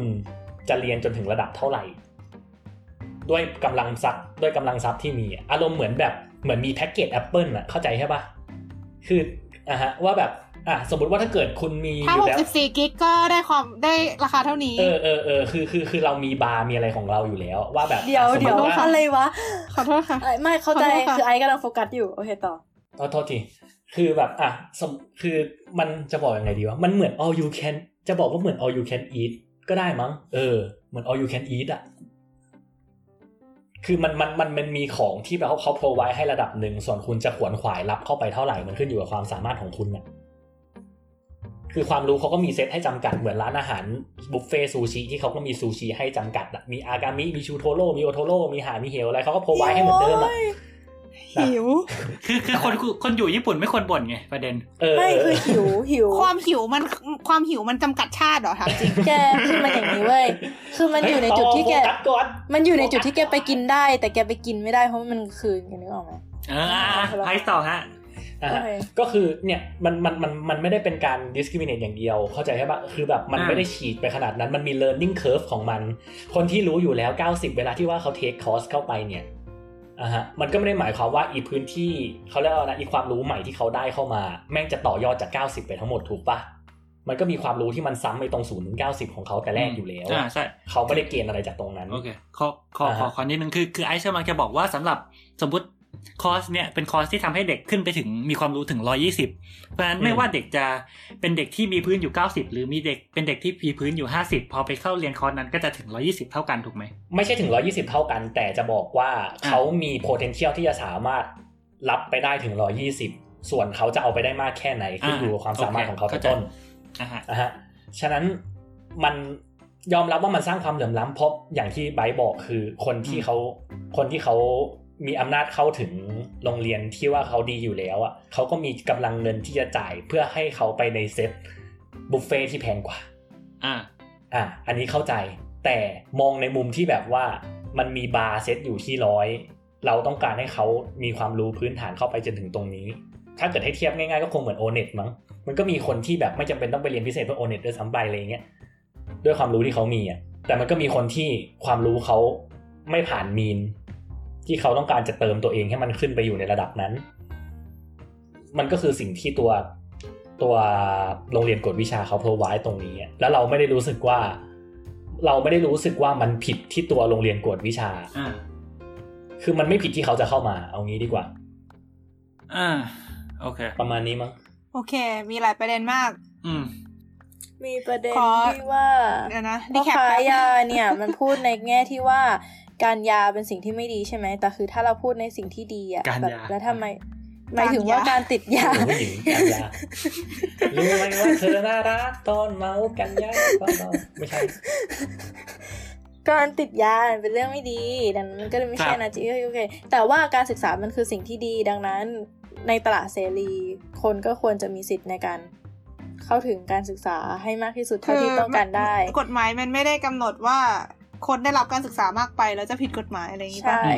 อือฮะเราเออเพราะนั่นแหละฉะนั้นแล้วเราแล้วเราไอ้ก็ก็เลยคิดมว่าองว่ามันมันไม่ถูกมันคนละอย่างกันอะไรอย่างงี้ ใช่ แล้วก็ในระบบการศึกษาเนี่ย มันไม่ได้มันไม่ได้ว่ามันมันไม่ใช่มันไม่ใช่ relative ตามเงินค่ะมันไม่ได้แบบเป็นเส้นตรงตามเงินขนาดนั้น แต่มันเป็นการซื้อเป็นคอร์สคอร์สไป ซึ่งใครจะกวาดเข้าไปได้เท่าไหร่มันก็คือแล้วแต่แล้วแต่ความสามารถของคนคนนั้นแต่อย่างน้อยคือถ้าสมมติซื้อคอร์สเดียวกัน max สุดที่คุณจะได้ก็คือระดับเดียวกัน อืมอ่าขอเสริมอีกเรื่องหนึ่งอีกประเด็นสุดท้ายแบบเป็นทิ้งท้ายก่อนที่จะจบรอบนี้ก็คือ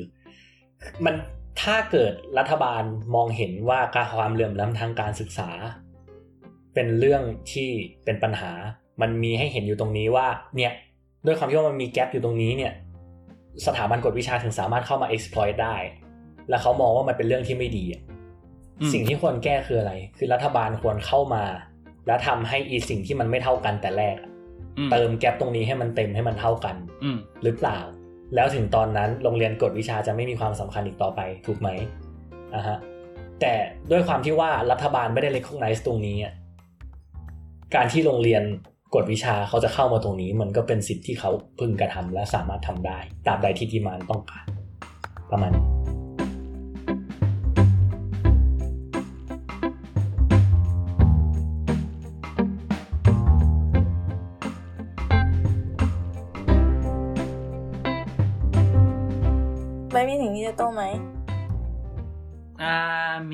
ลิสต์ไว้เดี๋ยวนะ เราจะเริ่มจากตรงไหนดีวะ โอเค เอาเอางี้ก่อน คือจริงๆเราเราว่าประเด็นที่ไอซ์ไอซ์พูดมาว่าแบบ ที่เป็นยากับแอปเปิลหรือเป็นอะไรเราว่ามันน่าสนใจ เพราะว่าจริง ๆ คือใช่คือมองมองในแง่หนึ่งคือถ้าคือเนี่ยตรงเนี้ยเราเราว่ามันจะเริ่มงงตรงเนี้ยเพราะว่าจริงๆเวลาเราพูดถึงขวดวิชาคือ คือไอ้คำว่าหนึ่งห้าสิบร้อยร้อยยี่สิบที่เราคุยกันอะ มันมันคือความรู้จริง ๆ หรือเปล่า เราไม่แน่ใจว่าเราสามารถเรียกอย่างนั้นได้ เราเราขอใช้คำนี้แล้วกันไอ้ห้าสิบหกสิบร้อยร้อยยี่สิบเนี่ยมันคือความสามารถในการทำข้อสอบ อืม ทีนี้เนี่ย คือมันใช่สุดท้ายมันมันมันก็จะเป็นปัญหาว่างูกินหางไปเรื่อยๆว่าสุดท้ายปัญหาของการศึกษาไทยมันอยู่ตรงไหนกันแน่ แน่นอนแล้วถ้าถ้าเราตัดกฎวิชาออกไปก่อน คือไอ้เรื่องของ ระบบข้อสอบระบบการแข่งขันอะไรเงี้ยมันมันมันเรียกว่าไงวัฒนธรรมการแข่งขันเราอะมันการการการศึกษาเรามันแข่งขันสูงอยู่แล้วเนอะแล้วก็นั้นถามว่าเออกวดวิชาคือถ้าเรียนนิดนึงมันอาจจะไม่ได้เรียกว่าไงมันมันเติมไอ้ตรงเนี้ยมันอาจจะไม่ได้นั่นเท่าไหร่ แต่ว่าเรียกว่าไงคือมันก็แลกกับอะไรหลาย ๆ อย่างอะอย่างเช่นอย่างอย่างอย่างไอซ์ยกตัวอย่างเรื่องแอปเปิลใช่ไหมว่าแบบ เฮ้ยว่าแบบเรียกว่าไอคนที่กินมีแอปเปิลกินอยู่ครึ่งลูกอะไรเงี้ยแล้วกินเพิ่มมานิดนึง ในขณะที่ไอคนมีแอปเปิลเยอะอยู่แล้วแล้วกินเยอะขึ้นไปอีกเนี่ยคือมันมันไม่ควรจะมีปัญหาอะไรถ้า มันไม่ได้มีปัญหาว่าแบบเราต้องมี maximum ว่าห้ามกินแอปเปิลเกินเท่านี้ต่อวัน ปัญหาคือมันอาจจะมีไง เพราะว่าแบบคือมึงกินแอปเปิลยี่สิบลูกต่อวันมึงท้องอืดนึกออกไหม เออ กับการศึกษาก็เหมือนกันในแง่ว่ามันไม่ใช่ว่าอย่างที่บอกคือมันไม่ใช่ว่าแบบเฮ้ยคนเรียนได้ร้อยยี่สิบร้อยห้าสิบจะเป็นคนรอบรู้เป็นคนฉลาดนึกออกปะมันมันมันเป็นมันแปลว่าคนนั้นแบบถูก train ให้มี skill ในการทำข้อสอบ ซึ่งอาจจะไม่ใช่ skill ที่มีประโยชน์จริง ๆ ก็ได้หลังจากที่สอบจบไปแล้วนึกออกปะเพราะฉะนั้นบางทีมัน คืออย่างแรกคือมันเป็น skill ที่มันไม่ได้มีประโยชน์จริง ๆ นอกเสียจากว่าทำให้คุณทำข้อสอบได้มากขึ้นอะไรเงี้ย แล้วพอมันเกิดการแข่งขันไอ้ตัวเนี้ยขึ้นมามันทำให้เรียกว่าไง คือมันมันมันกระทบกับเวลาของคนนึกออกป่ะว่าอย่างที่บอกว่ากินแอปเปิลยี่สิบลูกก็ท้องอืด คือเรียนวันละสามสี่วิชาห้าวิชาถึงตีสามเอ้ยถึงถึงสามทุ่มสี่ทุ่มเนี่ยมันก็แย่อืมอ่าซึ่งซึ่งอันเนี้ยอันเนี้ยคือปัญหา ทีเนี้ยเออ เราเราถึงบอกว่าจริง ๆ ถามว่าคือพ่อค้าเข้ามาในกรณีนี้คือมันเป็นตลาดเสรีคือเราเราไม่เชิงว่าไอไอสิ่งที่เราต้องต้องการพูดมันไม่เชิงว่าแบบ เราไม่ได้บอกว่าคนเป็นติวเตอร์เป็นคนเลวนึกออกปะว่าแบบมึงทำละนามบนหลังเด็กหรืออะไรแบบขนาดนั้น แต่ว่าคือ คือใช่คือมัน ไอไอสิ่งเนี้ยมันมันทำให้เกิดปัญหาขึ้นจริง ๆ ในแง่ว่าพอพอพูดถึงวัฒนธรรม หรือการการพยายามติวสอบ หรือว่าเพิ่มพยายามต้องการเพิ่มไอเลเวลความสามารถในการทำข้อสอบที่มันล้นเกินเนี่ยมันมันกระทบชีวิตเด็กจริง ๆ อันนี้คือประเด็นหนึ่งทีนี้เนี่ยคือใช่คือถ้ามองในแง่เอกชน หรือมองในแง่ของบริษัทหรือ หรือก็คือก็คือคนที่เรียกว่าคนเปิดกวดวิชาเนี่ย มันก็อาจจะมี sense ในแง่ของเขาว่า เออ เขาเข้ามาเขามันคือตลาดเสรีเขาเข้ามาหารายได้ โอเค ใช่แต่ทีนี้เนี่ยคือคือนึกออกแบบว่าคือ logic นั้นคือถ้าถ้าลอจิกนั้นเดียวกัน คนค้ายามันก็ถูกไงเพราะว่าเขาก็เออเขาก็เขามันก็มี demand ถูกไหมมันก็มีคนเสพยาเขาก็มาหารายได้ ทีเนี้ยปัญหามันอยู่ที่ว่าไอไอไอไอเรียกว่าไอการค้ายาหรือการขายแอปเปิลหรือว่าการเข้ามาจัดเรียกว่าจัดสถาบันกวดวิชาเนี่ยมันมีผลกระทบอะไรต่อสังคม ซึ่งโอเค เอกชน อาจจะไม่ใช่คนที่ต้องแบกรับตัวนี้ซะทีเดียวคนที่ต้องแบกรับคือรัฐถูกไหมอืมอ่า ซึ่งคราวนี้มันมันมันก็พูดยากมันมันโยนมาประเด็นที่ไอซ์บอกว่าสุดสุดท้ายว่าหน้าที่ของรัฐคืออะไรหน้าที่ของรัฐ ในเชิงเรียกว่าไงคือโอเค แน่นอนว่าการการแก้ไขที่ยั่งยืนที่สุดคือ คุณอาจจะควรแก้ไขเรื่องการเหลื่อมล้ำด้วยส่วนหนึ่งแล้วมันก็อาจจะไปโยงเรื่องที่เราพูดด้วยว่าไอไอไอเรื่องลักษณะว่าแบบเฮ้ยไอไอระบบ การศึกษาเราที่มันที่มันต้องมันสนับสนุนการแข่งขันที่ล้นเกินตามธรรมชาติของมันอะ อ่า ซึ่งอันนี้ก็เป็นสิ่งที่รัฐควรทำไหมก็ใช่แต่คราวเนี้ยไอสิ่งไอเนี่ยมันคือเราก็ เอาจริง ๆ คือถามว่าเราเราบอกว่ารัฐควรจะสั่งปิดกวดวิชาหรือเปล่า เราก็คิดว่าอาจจะไม่ใช่ขนาดนั้น แต่คิดว่า อืมจริงๆ ไม่ไม่ค่อยอยากพูดไปเรื่องนั้นเลยเพราะว่า เพราะว่าจริงๆมันมันเอาจริงๆมันเริ่มนอกประเด็นแล้วเพราะคือคือประเด็นของเราแค่แค่จะบอกใช่ไหมประเด็นดีเบตเนี่ยคือว่าเรียกว่ากวดวิชามันมันมันทำให้เกิดปัญหา ซึ่งเราเราคิดว่ามันสำหรับเราเราก็เราก็พรีเซนต์ว่ามันเกิดปัญหาแล้วไอซ์ก็บอกว่าเออมันก็มันก็ทำให้เกิดความเหลื่อมล้ำเหมือนกันอะไรเงี้ยซึ่งถามว่ารัฐควรทำยังไง มันมันเอาเป็นว่าเรายังไม่พูดถึงแล้วกันมันนอกประเด็น เพราะมันจะมีประเด็นอื่นที่เราต้องพูดอยากพูดถึงอีกก็คือโอเคมอีกประเด็นหนึ่งคือขอขออีกประเด็นหนึ่ง จริงๆที่ไอซ์บอกใช่ไหมเรื่องไอ้ร้อยยี่สิบอะว่าสมมติอ่าคนเรียกว่าไงอะเด็กเข้าไปมีมีความสามารถในการทำข้อสอบห้าสิบกับมีความสามารถทำการข้อสอบร้อยเท่าไหร่ดีอ่าไอ้มีมีทางจากห้าสิบกับเก้าสิบเนี่ยเข้าไปในคอร์สร้อยยี่สิบ maximum ที่เขาได้ก็ควรจะเป็นร้อยยี่สิบเหมือนกันมันไม่ควรมีปัญหา ใช่คือถ้าถ้ากวดวิชามีคอร์สเดียวมีเรียกว่ามีมีระบบเดียวมีคอร์สเดียวมีสถาบันเดียวโอเค มันอาจจะเป็นอย่างนั้น แต่ว่า คือก็ต้องบอกว่าแน่นอนว่าคนเรียกว่าไงอะคือคนที่กวดวิชาไอไอไอคนที่กวดวิชาเยอะคือมันเยอะจริง ๆ ในแง่ว่าแบบบางทีวิชาหนึ่งเขาเรียนกันสามสี่สามสี่คอร์สสามสี่สถาบันอะไรอย่างเงี้ย แล้วบางอย่างอะ คือแบบคือโอเค คือถ้าตาม common sense มันดูเหมือนว่า เฮ้ย ข้อสอบอะมันเป็นสิ่งที่ คือถ้าคุณรู้ถึงจุดหนึ่งอะ คุณควรจะทำได้หมดแล้วถูกไหมอือ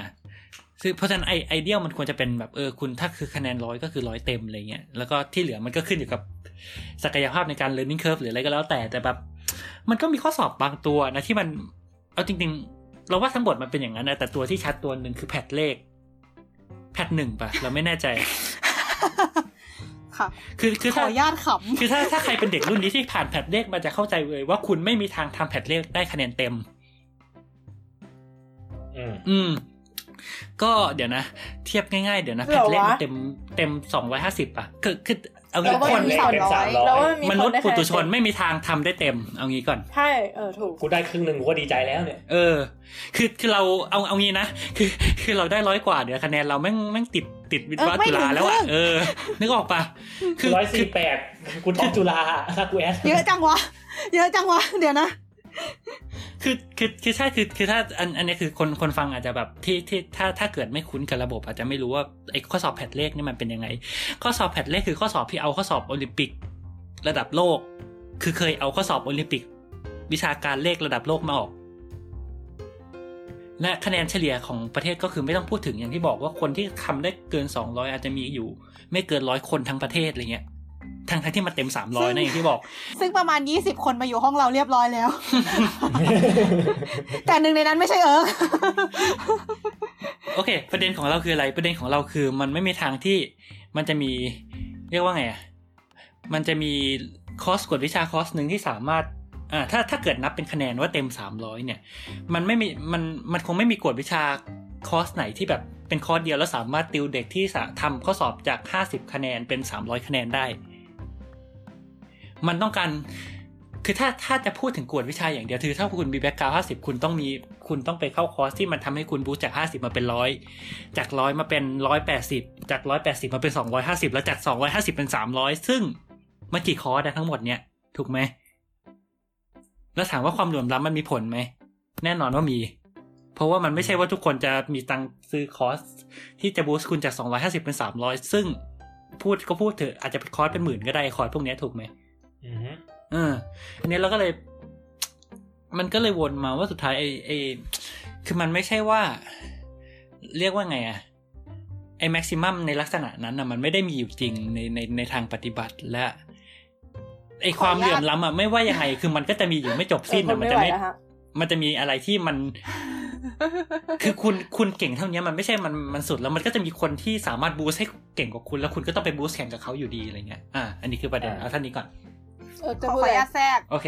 มีมีอีกตัวอย่างหนึ่งที่น่าจะชัดกว่า เพราะแผ่นเลขมันยังมีคะแนนเต็มถูกปะอืมอืมแต่ว่าโอลิมปิกวิชาการอะอืมมันไม่มีคะแนนเต็มอะ หมายถึงแบบ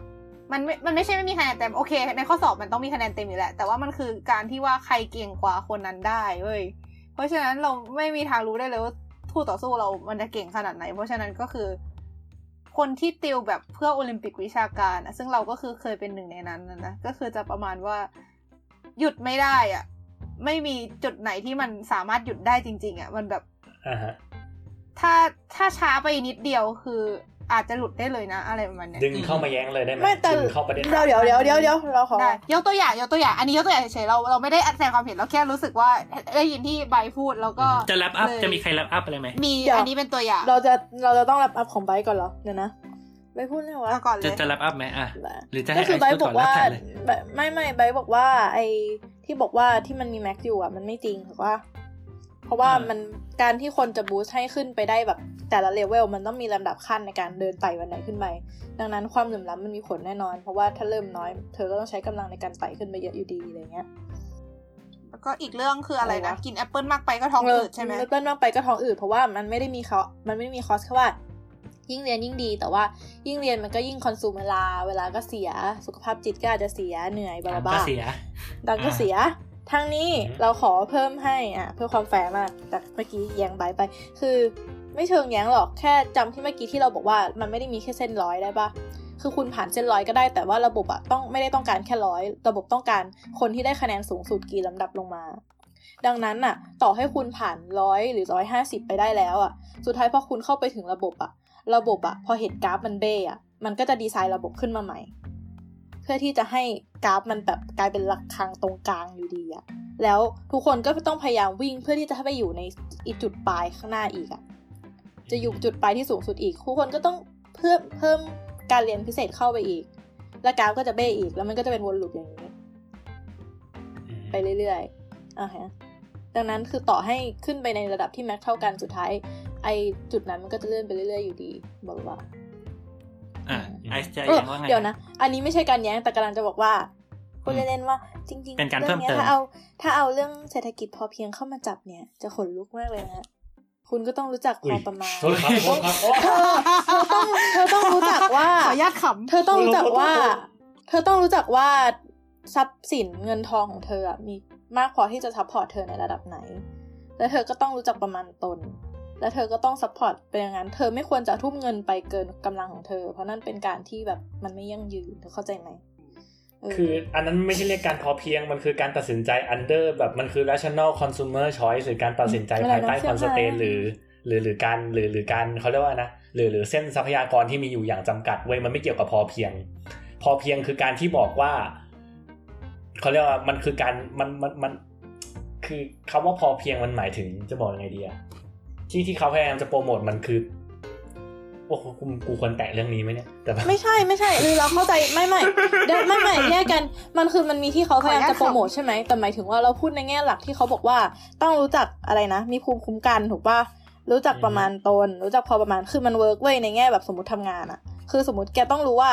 ความสามารถแกมีถึงเท่าไหน แกก็จะทำงานเท่านั้นอะไรเงี้ยเพราะว่าแบบถ้าทำงานมากกว่านั้นสุดท้ายงานอาจจะล่มก็ได้เพราะแกไม่มีความสามารถพอที่จะ handle แต่พอมันเป็นเรื่องของการศึกษาอะ แกบอกว่าแกมีความสามารถการเงินในการ support เท่านี้อะดังนั้นแกจึงต้อง support เท่านั้นอะไรเงี้ยมันดูแบบ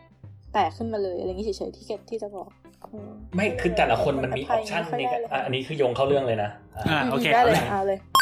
อย่างแรใช่กเลยนะที่อย่างแรกที่ไบร์ทบอกว่าการที่ว่าคอนซูมมากไปเนี่ยอะฮะมันมันมันมันก็ทำให้เกิดแบบท้องอืดท้องเฟ้อถามว่าท้องอืดท้องเฟ้ออะเป็นผลที่เกิดกับใคร เกิดเกิดกับคนคอนซูมอะฮะอ่าฮะคำถามคือมัน มันเป็นคือเขามีสิทธิ์ที่จะไม่คอนซูมเยอะขนาดนั้นไหมอ่าอ่าเข้าใจอ่าในกรณีอ่าที่เด็กสามารถเลือกเองได้ อืม ในกรณีที่เด็กสามารถเลือกเองได้ถูกต้อง คือ ถ้าเกิดคุณคือเอาเหมือนอันอันเคสนี้เทียบกับอะไรก็ได้ เทียบกับติดยาก็ได้ เทียบกับแบบอะ สมมติว่าถ้าเกิดคุณรู้สึกว่าคุณสูบกัญชาแล้วแบบไอ้ยแบบมันมันมีความสุขอะเออแบบ ก็แบบสูบสูบสูบคือคุณมีออปชันคุณมีคุณมีทรัพย์สินในมือ คุณมีเงินในมือ คุณสามารถเลือกได้ว่าคุณจะไปสูบหรือคุณจะไม่สูบอะฮะคือไม่คือไอ้ที่แล้วมามันอาจจะทำให้เกิดทำให้เขารู้สึกว่า มีความต้องการอยากสูบมากขึ้นเขาถึงเลือกเขาถึงรู้สึกว่า utility ที่เขาได้ ความสุขที่เขาได้จากการสูบมันมากกว่า เขาเลย tend to สูบมากขึ้นถูกปะ แต่ในขณะเดียวกันก็ต้องก็ต้องเข้าใจด้วยว่า คือเขาสามารถ balance ได้กับ คือเขาสามารถเลือกได้ว่าเขาจะสูบหรือไม่สูบอะถ้าหรือในกรณีนี้ก็คือเขาเลือกได้ว่าเขาจะเรียนหรือไม่เรียนอะถ้าเกิดเขาเลือกเรียนจนโอจนจนมัน overload หรือเขาเลือกกินแอปเปิลจนมัน overload อะไรก็ตามเนี่ยมันคือ action ที่เกิดกับเขาอะมันคือมันคือ action เขาเรียกว่ามันเป็น consequence มันเป็นผลกระทบที่เกิดจากการตัดสินใจอย่างมีเหตุและผลณ moment ที่เขาสามารถมีความรู้อาชีพนะเขาเรียกว่าอะไรวะ bound rationality ภาษาทางเศรษฐศาสตร์ไอภาษาทางเศรษฐศาสตร์พฤติกรรมเรียก bound rationality คือแต่ละคนมีวิธีความคิดความอ่านเป็นของตัวเอง ตัดสินใจอย่างมีเหตุและผล based on ความรู้ที่ตัวเองมีอยู่ณขนาดนั้น ว่าถ้าเกิดกูเรียนกูจะได้ความสุขเท่านี้ ถ้าเกิดกูไม่เรียนกูไปทำอย่างอื่นกูจะได้ความสุขเท่านี้ และเขาเลือกที่จะเรียนะฮะแต่สุดท้ายแล้วผลกระทบที่เกิดขึ้นก็เกิดขึ้นกับตัวเขาไม่ได้มันไม่ได้เป็น externality อะมันไม่ได้คือต้องเข้าใจก่อนว่าแบบประเด็นที่รัฐจำเป็นต้องเข้ามาควบคุมหรือแทรกแซงเนี่ยมันคือคือเอาเอาจริงๆจะบอกว่ามันเป็น externality ก็ได้แหละแต่ว่ามันเป็น positive externality คือแปลว่าอะไรยิ่งวะเรียนแป๊บนึงขอขอแปลว่าอะไรภษก็ต้องแปลด้วย externality คือผลกระทบภายนอกนะฮะคืออันอธิบายก่อนอ๋อเบื้องต้นเศรษฐศาสตร์พื้นฐานนะครับผมตลาดล้มเหลว หรือ market failure จะเกิดขึ้นได้ เมื่อเกิดเหตุหนึ่งใน 4 ประเด็นนี้ อย่างแรกคือ public good public ครับ good คือสิ่งที่ไม่สามารถแยกออกจากกันได้ เช่น การป้องกันประเทศ คือเราไม่สามารถซื้อให้แบบอะบ้านนี้จ่ายเงิน ให้มีคนมาป้องกันประเทศ ให้มีคนมาป้องกันกูได้ ในขณะที่บ้านข้างๆ ไม่จ่ายอืมแล้วประเด็นคือบ้านข้างๆแม่งเสือกไฟไหม้ถามว่าอ่าไอ้บ้านที่จ่ายเงินปกป้องแล้วเนี่ยอะฮะความก็จคืริงอแล้ว คือมึงจะรอให้บ้านข้างๆลามมาถึงบ้านมึงก่อนไหมมึงถึงจะดับไฟตัวมึงถึงจะดับไฟบ้านมึงหรือมึงต้องไปดับให้เขาด้วย ก็คือพวกอันนี้คือตำรวจ อ่าตำรวจอ่าทหารดับเพลิงอะไรอย่างการเงี้ยป้องกันประเทศทั้งหลายทั้งแหล่หรือแบบ อ่า หรือแบบการใช้ถนนร่วมกันทั้งหลายทั้งแหล่คาร์บอนเครดิตเอ้าไม่ใช่ดิอ่าอะโอเคอันอะนี้อันอันนี้อันนี้คือ public อันอันนี้อันนี้คือ public good อ่าฮะอย่างที่สองคือแป๊บนึงนะ public good เสร็จปุ๊บก็มีอะกูลืมเลยอ๋อ monopoly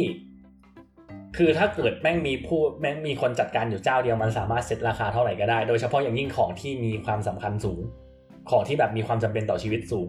สมมุติว่าอยู่ดีๆน้ำทั้งโลกเนี่ยมึงจะใช้เนี่ยแม่งมีบริษัทอยู่เจ้าเดียวที่ provide น้ำทั้งโลกอ่าฮะมึงจะเซ็ตราคาเท่าไหร่ก็ได้ถูกปะอ่าฮะก็ชิบหายดีครับ เพราะว่าน้ำคือสิ่งที่ทุกคนต้องใช้ต้องกินต้องใช้อยู่ทุกวันถูกปะอ่าฮะนี่คือเหตุผลว่าทำไมรัฐถึงเข้ามาดูแลและสามารถควบคุมราคาได้อ่าฮะ เพราะว่ามันมันเพราะว่ามันจะได้ไม่มีการแบบค้ากำไรเกินควรหรือแบบว่ารับรายได้ไปได้มากที่สุดอะเข้าใจใช่ไหมอย่างที่สามคือ asymmetric information หรือการรับรู้ข้อมูลที่ไม่เท่ากัน เช่นแบบบริษัทบริษัทหนึ่งแบบจำหน่ายของรูปแบบหนึ่งที่เรารู้ว่ามันดีเฟกหรือแบบมันมีปัญหาหรืออะไรสักอย่างอะไรอย่างเงี้ยแต่คนรับสารไม่รู้ อืม อ่าฮะหรือในทางกลับกันในเชิงประกันที่แบบว่าอะแบบเราขายประกันอยู่ใช่ไหมแต่ในขณะเดียวกันไอตัวไอตัวคนที่มาซื้อ คนที่มาซื้อประกันเนี่ยเขาก็พยายามปกปิดข้อมูลไม่ให้ไม่ให้บริษัทประกันรู้ว่าตัวเองเป็นโรคหัวใจเป็นโรคร้ายแรงหรืออะไรอย่างเงี้ยเพื่อที่ว่าจะได้แบบเข้าใจใช่ปะคือมันเป็นปัญหาข้อมูลที่ไม่เท่ากันรัฐก็ต้องเข้ามาควบคุมดูแล เพื่อที่จะทำให้ข้อมูลตรงนี้เท่ากัน อ่า อย่างที่สี่คือคือเอาเดี๋ยว externality นะคำคำว่าควบคุมก็คือมาควบคุมให้มาควบคุมตัวสินค้าเลยหรือว่ามาควบคุมแทข้อรกมูลแซงว่าแทรกแซงใช้คำว่าแทรกแซงคือพยายามทำให้ข้อมูลมัน balance กันน่ะให้ทั้งสองฝ่ายได้รับข้อมูลที่เท่ากัน เหมือนคือแทรกองค์แซการงเรื่อาองหารข้อมูและลยาอย่างเดียวปะเหมือนองค์การอาหารและยา ประมาณนั้นอ่าโอเคอ่าหน่วยงานโอเคที่มาแทรกแซงเพื่อที่ว่าจะทำให้ความรู้และข้อมูลเท่ากันโอเคเข้าใจอย่างที่สี่คือ externality externality คือผลกระทบภายนอก ผลกระทบภายนอกมีอยู่ 2 แบบคือ positive กับ negative negative ก็เห็นชัดๆ สมมุติว่าถ้าเกิดบริษัทโรงงานโรงงานหนึ่งปล่อยควันเสีย ชุมชนเดือดร้อน หน้าที่ของรัฐบาลคือเข้าไปแทรกแซงด้วยการเก็บภาษีเพิ่มขึ้น แล้วไอ้เงินภาษีนั่นนะมาจัดการกับสั่งกับกับพาร์ทที่ว่าโรงงานมันทำให้แย่ลงเหมือนชดเชยให้เขาอือฮึกับอีกแบบคือโรงหงานมันกระทบคนอื่นว่างั้น ใช่ใช่โรงงานกระทบคนอื่น ก็เลยต้องไปเก็บภาษีเพื่อที่ว่าจะได้เอามาชดเชยไอ้คนที่โดนได้รับผลกระทบนั้นๆอะในทางกลับกันคือ positive positive externality คือยิ่งคนทำไอ้สิ่งสิ่งนั้นมาก ๆ ก็จะยิ่งทำให้เกิดประโยชน์มาก ๆ ในกรณีนี้ก็เช่นการศึกษาอะฮะเช่นสมมติว่าคืออันนี้คือเทียบในกรณีที่แบบว่าแบบโรงเรียนแต่ละโรงเรียนแม่งเอาอธิบายยังไงดีวะเอาเป็นว่าอะโรงเรียนโรงเรียนแต่โรงเรียนมันทำให้แบบเกิดประชากรคุณภาพในสังคมเพิ่มขึ้นถูกปะอะฮะแต่ ถ้าเกิด ถ้าเกิดเราปล่อยให้มันเป็นตลาดปกติอะก็คือเราจะรู้ว่าอ่าแบบได้ไม่คุ้มแบบเขาเรียกว่านะมันจะทำให้เกิด under representation อะก็คือแบบ un- เขาเรียกว่านะ un un under supply หรืออะไรประมาณนั้นอะที่แบบว่า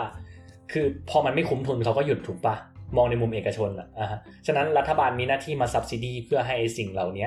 แบบเหมือนชดเชยเงินเหมือนเพิ่มเงินอุดหนุนน่ะอ่าเออ เพิ่มเงินอุดหนุนกูกว่าจะนึกคำออกอะอ๋อเพื่อที่ว่าก็คือทำให้อะคน เพื่อที่ว่าจะทำให้คนเข้าเข้ามาเข้าเข้ามาอยู่ในตลาด เพื่อที่ว่าจะ provide การศึกษามากขึ้นอะไรประมาณนั้นเข้าใจก็คือคือมันเป็นอะไรที่เรียกว่าไง คือไอ้เคสที่สี่เนี่ยก็คือ เรียกว่าไงอ่าอะไรอะไรที่เอกชนทำแล้วมันส่งผลลบกับคนอื่น รัฐก็ควรมาเบรก ในขณะที่อืมอะไรที่เอกชนทำแล้วมันมันดีกับคนอื่น รัฐก็ควรมาช่วย อืมโอเค ซึ่งประเด็นคือ มุมเนี้ยถ้าเกิดเราจะมองว่าการศึกษาคือ externality คือคือด้วยตามปกติแล้วตามนิยามแล้วการศึกษาคือ externality ด้านดี คือรัฐคือรัฐบาลควรจะ support ไงแต่ถ้าเกิดอืมเรามองว่าการศึกษาที่แบบเนี้ยแล้วถ้าเกิดไบร์ทบอกว่ามันมันเป็นอะไรที่ไม่ดีอะอ่าฮะก็หมายความว่าแบบมันก็เป็นหน้าที่ของรัฐที่จะต้องเข้ามาควบคุมดูแลถูกไหมอืม ก็คือไบไอกำลังจะบอกว่า เหมือนกับถึงการศึกษามากไป แบบคนเรียนมากไปทำให้เด็กแบบเหนื่อยเครียดต่างๆ แต่ว่ามันไม่ใช่สิ่งที่รัฐจะต้องมารับผิดชอบ เพราะว่ามันเป็นสิ่งที่เกิดกับเด็กคนนั้น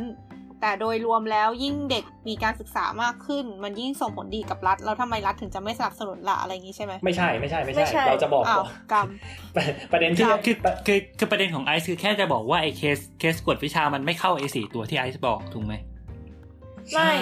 อ่าด้วยอ่าแล้วก็คือมันว่ามันเป็นการศึกษาที่เป็น add-on ขึ้นมา คือมันอ่ามัมันเป็น gap ที่เข้ามาเติมตรงการศึกษา ถ้าเกิดรัฐจะเข้ามาแทรกแซงคือแล้วเท่าที่เราคือมันเข้าใจคืออะมันมันไม่ใช่การที่ว่าจะเขาเรียกว่านะมันมันไม่ได้ต้องมาแก้ที่ตัวไอตัวไอตัวเขาเรียกว่า มันไม่ควรจะต้องมาแก้ที่ตัวสถาบันกฎวิชา มันควรจะแก้ที่ตัวเขาเองอะว่าแบบตัวไอไอ้ไอระบบการศึกษาที่มันมันที่มันอยู่ภายใต้การควบคุมของเขาอะเพื่อที่ว่าจะเติมแกลบในตรงนี้ให้มันเท่ากันมากกว่าที่จะแบบพุทเบลมออนเนี่ยเพราะมันมันเพราะว่าแบบคือมันไม่ใช่ปัญหาของเขาทูบิกินวิดอะมันมันมัน คือมันไม่ใช่ว่าแบบไอ้เฮียแบบเทียบโอ้ขอโทษคือถ้าเกิดเทียบกับถ้าเกิดเทียบกับอีบุ๊กอีอีอีอีขายยาก็คือแบบมันไม่ใช่ว่าอยู่ดีๆพ่อค้าเข้ามาแล้วเด็กมันถึงเริ่มติดยาแต่คือรัฐปล่อยให้เข้าค้าเข้ามาได้ไง ถ้าเกิดตอนแรกสังคมมันปกติ แล้วอยู่ดีๆมีบริษัทบริษัทหนึ่งเข้ามา disrupt สังคมอืมทำให้เกิดการแข่งขันในสังคมขึ้นอืมต่างคนต่างคอมพีตทำให้เกิดปัญหาอย่างที่ว่าแบบเด็ก overwork เด็ก over study อืมอันนั้นน่ะพอจะเข้าใจว่ามันเป็นปัญหาไงแล้วรัฐอาจจะต้องเข้ามาแทรกแซงเพราะมันทำให้เกิด negative externality คือคือตัวตัวองค์กรกวดวิชาเข้ามาแล้วสังคมแย่ลง อืมแต่อันเนี้ยสังคม มันมันมันพิสูจไม่ได้ชัดเจนด้วยว่าแบบสังคมแย่ลงมันเข้ามาเพื่อเติมเต็มดีมานตรงนี้ รัฐบาลไม่ได้แบบเขาเรียกว่าอะไรอะมันมันไม่ได้อยู่ในมันไม่ควรจะมีรัฐบาลมาควบคุมดูแลไอตัวสถาบันกวดวิชา ถ้าเกิดมันจะมีอะไรสักอย่างก็คือ รัฐบาลควรมาแก้ไอพื้นที่ตรงนี้ให้แก็บมันไม่มี ถ้าเกิดรู้สึกว่ามันเป็นปัญหาจริงๆเพื่อที่ว่าจะจะได้เอาสถาบันกวดวิชาออกไปหรืออะไรแบบนั้นถ้าเกิดเขามองว่ามันเป็นปัญหาจริง ๆ แต่ในเมื่อมันมันในเมื่อรัฐบาลไม่ได้เล c o g n i z e ว่ามันเป็นปัญหา อะฮะแล้วแต่ละคนก็มีช้อยส์ของตัวเองที่จะเลือกเรียนพิเศษหรือจะเลือกไม่เรียนพิเศษ โอเคอะเดี๋ยวก็ขอไม่เห็นพอยว่ามันจะเป็นว่ามันว่ามันจะผิดอ่าอะไรอะโอเคครับอันนี้ไม่ได้จะโต้แย้งใครหรือสนับสนุนใครทั้งสิ้น แต่แค่จะบอกว่าเฮ้ยเราเก็ตที่แบบรัฐบาลจะไม่เห็นว่ามันเป็นปัญหานะคือรัฐบาลลงทุนในระบบการศึกษาเท่าเดิมถูกปะโดด้วยการลงทุนไปทำอะไรก็ไม่รู้หาเหวซึ่งเขาเขาก็คงได้ประโยชน์ซัมติงแต่โอเค เราไม่รู้เหมือนกัน แล้วอยู่ๆอะ ปัญหาการศึกษาเว้ยก็มีเอกชนใครก็ไม่รู้เข้ามาช่วยปัญหาการศึกมาแก้ษาปัญหาช่วยให้ให้เด็กเออช่วยให้เด็กได้การศึกษาที่แบบเนื้อหาดีขึ้นเฉยเลย แล้วโดยที่เด็กก็คือเอาเงินไปให้เอกชนกลุ่มนั้น แล้วไปเป็นมามาวันดีคืนดี เขาไม่รู้ว่าเก็บภาษีหรือยัง แต่ถ้าสมมติรัฐเก็บภาษีจากไอสถาบันที่เป็นเอกชนกลุ่มนี้อีก แกรัฐคือมีแต่ได้กับได้เลยนะ คือลงทุนเท่าเดิม ระบบการศึกษาดีเดี๋ยวนะขึ้นพูดถึงแถมภาเก็บษีภาษีนี่อได้ยากอีกโยนคือแบบโอ้ my god ประเด็นประเด็นมัพูนดอถึยู่งตรภางษีนี้นี่อยากโยนระเบิดจังเลประเด็ยนคือพอมันพอพอพอมันเกิดอะไรแบบนี้ขึ้นมา คือถ้าเกิดสังคมเราเป็นสังคมที่เป็นประชาธิปไตย มันครับจะสามารถคือแล้วแล้วคนโนติสว่ามันเป็นปัญหาจริง ๆ สมมติผู้ปกครองส่วนใหญ่โนติสและไอ้เหี้ยแบบเรามาแข่งกันเพื่ออะไรวะ แบบถูกเรามาเรามารบราค่าฟันกันเองทำไมวะเราก็เลือดเนื้อเชื้อไทยเหมือนกันไม่ใช่ว่าอู้อืมยเออแต่อะแต่ก็ เออเออสมมติว่าถ้าเกิดเขาเสิร์ชคิดได้ขึ้นมาแบบเดียวว่ามันเป็นปัญหา อือฮึอืมมันก็จะสามารถสะท้อนได้จากนักการเมืองที่เราเลือกเข้าไปเว้ยอืมอืมอืมแต่นี่เราไม่ได้เลือกไงพอเราไม่ได้เลือกว้าว priority ของเขาก็คนละแบบกัเฮ้ยบเราได้เลือกแล้ว เราได้เลือกแล้ว แค่มีไม่คนแต่มาเลือกต่อเราอีกตอนหนึ่ง ไม่แต่พูดในอย่างหนึ่งอะ คือ mindset เราอะก็แปลว่าเราพยายามจะแข่งกับคนอื่นนั่นแหละ สมมตินะ ถ้าสมมติว่าทุกคนในสังคมจับมือกันตอนเนี้ย แล้วบอกว่าไม่เราต้องการระบบการศึกษาที่ดีขึ้น ให้กับลูกตัวเองบาบาบาที่แล้วดีเราขึ้นแบบไม่เออที่ดีขึ้นที่แบบที่ดีขึ้นแบบเท่าเทียมกันลเออ แล้วเราบอกว่าโอเคงั้นเราไม่เรียนกฎวิชาแล้ว แต่เราเรียกร้องรัฐขอให้ทำระบบการศึกษาให้มันดีขึ้นมาทั้งระบบเองอะ คือถ้ามันดีขึ้นมาทั้งระบบกฎวิชาก็จะตายไปเองนั่นแหละ แต่ว่าแต่คือคือมันเราก็ก็ต้องเป็นไปไม่ได้ไงมันเป็นปัญเราหาเราไม่ใครควรจะเอามันกระพวนไปผูกคอแมวอะไม่แบบมันมันมันเป็นมัปันญไม่หาเหมือนมันเป็นปัญหาเกมเตียรี่อะมันเป็นปัญหาใช่ที่แบบว่าทั้งสองถูกคนต้องเชื่อใจกันเป็นแบบเหมือนความใช่ความลำบากใจของนักโทษใช่พิซเนอร์ไดเลถูกม่าว่าอะเฮ้ยเราไม่เรียนคุณไม่เรียนอะฮะแล้วเราก็จะกดใช่ดันอะฮะแล้วเราจะรู้ได้ไงว่าคุณล้ไม่แอบก็ไปเรียนทีหลัง อ่าในเมื่อเขาเรารู้ว่าถ้าเกิดแอบไปเรียนแล้วมันสามารถแซงได้อะอืมเขาก็ไปเรียนกันหมดถูกปะ อืมอ่าฮะคือมันมันมันเป็นออ t ติมัมของมันอยู่แล้วอะ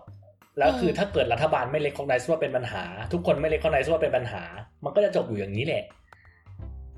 อ่าฮะอืมเออแต่ถามไม่ว่าปัญหามันไม่แต่ถามว่าปัญหาซึ่งมันมี core มาจากตัวกวดวิชาหรือเปล่าล่ะ ก็คงไม่ถูกใช่ไหมล่ะอืมแล้วไอ้ loop นรกที่เราพูดเมื่อกี้มันก็เป็นการที่ตอกย้ำเข้าไปอีกว่ารัฐบาลคงไม่เห็นว่ามันเป็นปัญหาหรอก เพราะเขามีแต่ได้กับได้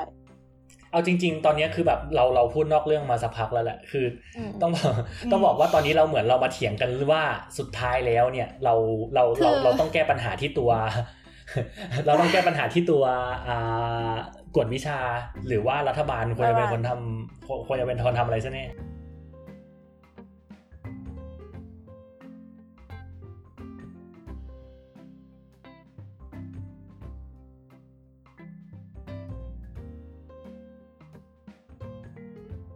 โอเค งั้นเราขอพูดเดี๋ยวนะเมื่อกี้ไอซ์พูดเรื่องอะไรไปบ้างเนี่ยเดี๋ยวนะอ๋อเรื่องประเด็นก็คือเรื่อง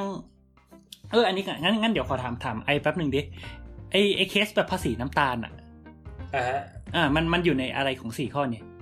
หรือไม่อยู่เคสของภาษีน้ำตาลเนาะก็ก็ก็คือออธิบายนิดนึงว่ามันมันก็คือว่าแบบเออว่ารัฐจะเก็บเก็บภาษีเพิ่มกับเครื่องดื่มที่มันหวาน เพราะว่าเครื่องดื่มหวานมาก ๆ เนี่ยมันมันแบบคนกินแล้วมันแบบ ไม่ดีต่อสุขภาพอะโอเค ประมาณนี้อ่าฮะถ้าเกิดเทียบกันตามเกณฑ์ก็จะเป็น externality อืม negative อืม externality ว่าถ้าเกิดคุณ consume น้ำตาล บริโภคน้ำตาลมากเกินไป มันทำให้เกิดโรคแล้วพอมันเกิดโรคเสร็จปุ๊บ welfare หรือระบบสวัสดิการของรัฐมีหน้าที่ต้องมาดูแล แล้วยิ่งมันมีจำนวนมากขึ้นเท่าไหร่ ก็หมายความว่ามันยิ่งมีค่าใช้จ่ายมากขึ้นเท่านั้นเขาก็เลยมองว่าอ่าโอเคอะถ้าเกิดเราจะสามารถเก็บภาษีจากน้ำตาลได้ เราก็สามารถเอาเงินที่เราได้มาจากการเก็บของไอ้ภาษีน้ำตาลเนี่ยเอาไปชดเชย ในเรื่องสุขภาพชดเชยในเรื่องสาธารณสุขของประเทศ อันนี้คือโอเคถ้าเขามองว่าเขาจะเอาไปใช้แบบนั้นจริง ๆ นะแบบอืมมองในมุมว่า มุมในมองมองมองในมุมว่าแบบแบบแบบเศรษฐศาสตร์จ๋าๆและไม่ไม่ไม่ไม่มีเหตุผลผลประโยชน์ทับซ้อนใดโอเค คือเราเคยคุยกับอาจารย์เมกาแล้วเว้ยแล้วอาจารย์เมกาบอกว่าการอธิบายโมเดลประเทศไทยอาจารย์เมกานี่ยชื่อคนเหรอมากอืมไม่นั่นแหละ เขาบอกว่าการอธิบายโมเดลประเทศไทยคือยากมากเขาแบบทฤษฎีตะวันตกมันจับตรรกะเราไม่ค่อยได้แล้วเถอะโอเคนี่คือเขาด่าเราปะวะเราเพิ่งรู้ตัวอะ เขาอาจจะบอกว่าเราเป็น Amazing Thailand ไม่เขาเขาไม่มีสิทธิ์มาบอกเราว่า irrational เว้ย ประเทศเรา rational แต่ว่าเป็น bound rationality ไง ก็คือเรามีความรู้ในระดับหนึ่งอ่าเราตัดสินอ่าแบบมีเหตุมีผลเท่าที่ความรู้เรามี โอเคอะอ่าฉะนั้นถ้าเกิดถ้าเกิดเปิเรื่นองความเปินเรารู้น้อยใช่ไหมหรือยังไง อะเออเพราะอย่างนี้ก็เพราะอย่างนี้เปล่าถึงต้องมีรัฐประหาร อ๋อเฮ้ยอย่างใครนี้พูเอดงนะเข้าใจละเข้าใจใครพูละดเข้าใจนะละเฮ้ยเดี๋ยวแป๊บนึงขอขอขอเคลียร์ก่อนนี่เรายังไม่ได้เริ่มประเด็นอะไรเลย โอเคอ่าอะต่อก่อนประเด็นแรกที่ไอซ์พูดมาใช่ไหมเรื่องว่า คือเรียกว่าไงมันมันอยู่กับเขาใช่ไหมคนมีสิทธิ์เลือกอ่าอ่าอ่าไบคนมองคนว่ามีสิมัทนธิ์เลือกว่าไบไบมองว่ามันยังเป็น negative externality อยู่ใช่ว่ามัถ้านเกิดเขาคอนซูมมากไปแล้วมันยังส่งผลกับสังคมอยู่อย่างเนี่ยหรออืมใช่เพราะว่านึกออกไหมว่าเออสมมติเด็กสมเอาเอาเอางี้ก่อนคือเด็ก เด็กเรียนสองทุ่มสามทุ่มอะไรเงี้ยแล้วแบบ สุขภาพเด็กเป็นยังไง การพัฒนาการเด็กเป็นยังไงเฮ้ยกิจกรรมที่เด็กควรจะได้ทำแล้วทำให้ทักษะเขามันมันมันมีรอบกว่านั้นน่ะทำให้ความเป็นมนุษย์ของประชากรมีควรมีมิติและมีแง่มุมมากกว่านั้น เนี่ย มันเสียไปสังคมก็เสียด้วย อะอันนี้ด้วยประเด็นหนึ่งอะแล้วทีนี้เนี่ยเวลาเราพูดถึงว่าแบบด้วยทอดแป๊บหนึ่งเออเวลาที่เราพูดว่า เรียกว่าไงเด็กและอ่า เรียกว่าไงอ่าคนที่เรียนพิเศษอะมีคือเขาเลือกเองถูกไหมว่าแบบเออก็ไปเรียนอะไรเงี้ยข้อแรกคือโอเคแน่นอนว่าอย่างอย่างที่แบบบีมหรือใครก็พูดที่มานิดนึงแล้วบางทีคือเด็กก็ไม่ได้เลือกเองอะไรเงี้ยมันก็เป็นที่แม่ด้วยเป็นที่พ่อเป็นเออเป็นที่พ่อเป็นที่แม่เป็นที่อ่าเป็นที่ผู้ปกครองด้วยส่วนหนึ่งอันนี้ประเด็นหนึ่งด้วยนี่อีกประเด็นหนึ่งคือเวลาเราพูดว่าใครสักคนเนี่ยเนี่ยแม่งมีบีฟรีวิวในการตัดสินใจอะไรบางอย่างเนี่ยคือ คือมันก็มองได้ในแง่นั้นว่าแบบเฮ้ยคนมีเสรีภาพแต่แบบเฮ้ยคือถ้าถอยออกมามองอะไอเสรีภาพในการคิดหรือช้อยส์แต่ละช้อยส์ที่เลือกไปเนี่ยมัน มันมีอะไรที่อยู่เบื้องหลังถูกไหม เพราะว่าแน่นอนว่าแบบ เออเรียกว่าอะคือเอางี้ตัดตัดประเด็นเรื่องผู้ปกครองไปประเด็นผู้ปกครองก็มีผลนะนึกออกไหมแต่ขอตัดตัดประเด็นผู้ปกครองให้มันพูดง่ายนิดนึงอย่างคำคำถามคือคิดว่าแบบเด็กไทยเทียบกับเด็กญี่ปุ่น เทียบกับเด็กอเมริกาเทียบกับเด็กเยอรมันเนี้ย เด็กทุกคนมีฟรีวิวถูกไหมเด็กทุกคนมีมีช้อยส์ที่จะเลือกเรียนหรือไม่เรียนพิเศษก็ได้ แต่ว่าเด็กในประเทศไทยเลือกที่จะเรียนพิเศษ ในขณะที่เด็กในประเทศอื่นอีกหลายประเทศไม่เลือกคำถามคือทำไมเด็กระบบด้วยส่วนหนึ่งประเทศญี่ปุ่นเลือกระบบในเชิงว่าแบบอ่าว่าการเรียนพิเศษมันอาจจะช่วยเติมเต็มบางส่วนที่โรงเรียนให้ไม่ได้อะอันนี้ก็ถูก แต่พอมันเป็นอย่างเงี้ยคำถามคืออย่างอย่างที่บอกเราเรา เราเราเมนชั่นไปว่ามันเป็นลูปแบบว่าแบบเฮ้ยแต่ละคนแม่งแข่งกันไปเรื่อยๆอย่างเงี้ยคือสุดท้ายมันไอไอสิ่งที่มันกระทบกับการตัดสินใจของคนคือวัฒนธรรมที่ครอบสังคมเราลงมา เป็นวัฒนธรรมเรื่องการศึกษาหรือเรื่องอะไรก็แล้วแต่มันเป็นนอมว่าเฮ้ยถ้าคุณต้องการประสบความสำเร็จทางการศึกษาสิ่งที่คุณควรทำคือคุณควรไปกวดวิชา ซึ่งไม่รู้ดิคือถามว่าเด็กเยอรมันเนี้ยคือถ้าเกิดมันมีเปิดคือเด็กเท่าเท่าที่รู้เงี้ยเด็ก คิดว่าเด็กตะวันตกก็ไม่ไม่ค่อยเรียนกวดวิชากันถูกไหม ซึ่งถามว่าไอการถ้าเกิดมันมีสถาบันกวดวิชาเปิดขึ้นมาแล้วเด็กคนนั้นมีเด็กคนหนึ่งไปเรียน ว่าแบบติวสอบ SAT อย่างเข้มข้นอะไรเงี้ยสมมติอย่างที่เด็กไทยเรียนกันถามว่าเขาอาจจะมีโอกาสการศึกษาที่ดีขึ้นหรือเปล่า ก็อาจจะใช่ถูกไหมถามว่าทำไมทำไมมันถึงไม่เกิดขึ้น เพราะอะไรเพราะมันเป็นเรื่องวัฒนธรรมมันคือสิ่งที่มันครอบสังคมโดยรวมขึ้นมามันไม่ได้เริ่มจาก เด็กคนใดคนหนึ่งในสังคม แต่มันคือไอสิ่งที่มันครอบลงมา แล้วถามว่าไอวัฒนธรรมไอสิ่งเนี้ยมันเกิดขึ้นได้ยังไง แน่นอนว่าการเกิดขึ้นของกวดวิชามันเป็น feedback loop อะมันมันทำให้ไอวัฒนธรรมอะมันถูกผดุงถูกพยุงขึ้นมาแล้วก็แบบ เรียกว่าไงมีความเข้มข้นมากขึ้นเรื่อยๆ คือถ้าถ้าพูดเป็นลูปเนี่ยคือ คนเรียกว่าไงอ่ากวดวิชามันเชฟเรียกว่าไงกวดวิชามันเชฟวัฒนธรรม คือการเกิดขึ้นของกวดวิชาเยอะๆมันเชฟวัฒนธรรมการศึกษาเอวัฒนธรรมการศึกษา มันก็ไปเชฟคนเรียนกวดวิชา ซึ่งคนเรียนกวดวิชาก็เอาเงินไปจ่ายให้กวดวิชา เพื่อให้กวดวิชาโตขึ้นแล้วกวดวิชาก็จะไปเชฟวัฒนธรรมการศึกษาอีกต่อหนึ่งเห็นว่ามันเป็นแบบมันเป็นวงจรอะอ่า อันนี้คือประเด็นของเรา ทีนี้เนี่ย อันอันอันนี้ก็เลยบอกว่าสุดท้ายแบบไอ้เรื่องว่าแบบเฮ้ยแต่ละคนแม่งมีช้อยส์ของตัวเองเนี่ยคือแบบ มันก็พูดยากไงว่าแบบเฮ้ยคือ ไอ้สิ่งที่กวดวิชาจริง ๆ เกิดขึ้นเนี่ยมันมันกระทบวัฒนธรรมการศึกษาของสังคม และไอ้ไอ้ไอ้ผลกระทบทางวัฒนธรรมตัวเนี้ยมันส่งผลลบในที่สุดเรื่องนั่นแหละ เรื่องที่เราพูดไปตอนแรกว่าแบบมันทำให้เด็กคุณภาพชีวิตแย่ยังไง ทีนี้หน้าที่ของรัฐเอออันนี้เมื่อกี้เพิ่งนึกนึกขึ้นมาได้ที่แบบไอซ์พูดนู่นนั่นนี่อะไรเงี้ยอือฮึคือ ถามว่ารัฐ อืมคือคือนั่นแหละก็คือ ถามว่ารัฐควรทำอะไรไหมแล้วก็คิดว่าสมมติถ้าเราเป็นรัฐนะโอเครัฐปัจจุบันไม่ทำอะไรเพราะรัฐมองไม่เป็นเป็นปัญหา แต่รัฐอาจจะโง่ก็ได้นึกออกไหมคือถ้าเราเป็นรัฐเราอาจจะบอกว่าเดี๋แบยวบเฮ้ยอาจจะอาจจะเป็นคำเป็นไม่ใช่ไม่ใช่ คือถ้าไหนๆแกก็พูดแบบนี้มาแล้ว เขาแค่จะบอกว่าเออเขา defend ให้รัฐคือแกบอกว่าภาษีน้ำตาลน่ะรัฐ take action อ่าอย่างนั้นอะมันมัน make sense เว้ยคือถ้ารัฐรัฐปล่อยให้คนกินน้ำตาลใช่ปะ คนก็จะกินน้ำตาลคนก็จะป่วยรัฐจะเสียงบประมาณสาธารณสุขถูกปะ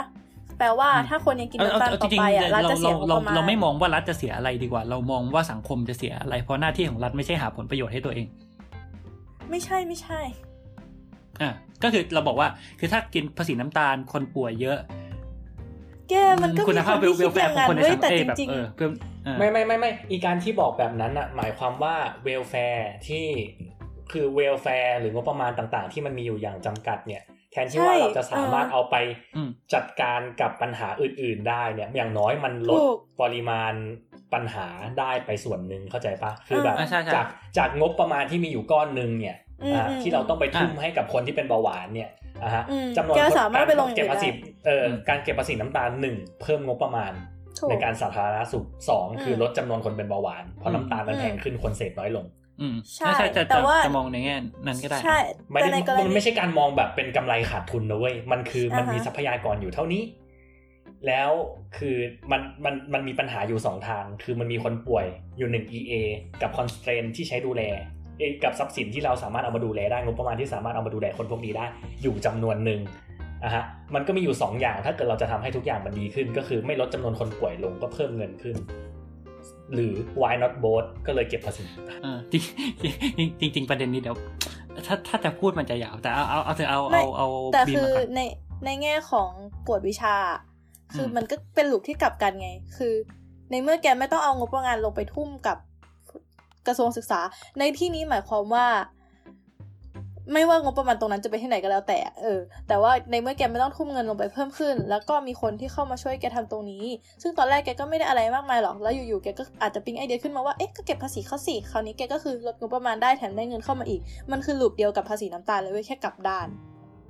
โอเคประเด็นเข้าเข้าใจประเด็นดังนั้นละคือประเด็นดัคืงอนั้เรานไม่ได้คือมเราองก็จะเรียกว่าไงข้อข้อแรกนะ คือเราเราไม่ได้มองแบบไอ้สัทีเดียวในแง่ว่า เออรัฐเรียกว่าไงคือถ้าพูดถึงเคสภาษีน้ำตาลเนี่ย อืมคือถ้าพูดมองมองในเชิงเศรษฐศาสตร์ใช่มันเป็นแบบไอซ์คือรัฐเอาเงินที่รัฐต้องเอามาดูคนแลคนป่วยเนี่ยมันสามารถเอาไปทำอย่างอื่นได้ เขาก็เลยทำให้คนไม่ป่วยตั้งแต่แรก แต่ต่อให้ไม่มองเรียกว่าไงต่อให้ เรียกว่าไงต่อให้แบบเราสามารถฟาร์มเงินได้จากอากาศอะต่อให้เรามีแบบงบประมาณไม่จำกัดอะไรเงี้ยคำถามคือมันเรียกว่าไงมันก็มีอะไรบางอย่างที่มันเป็น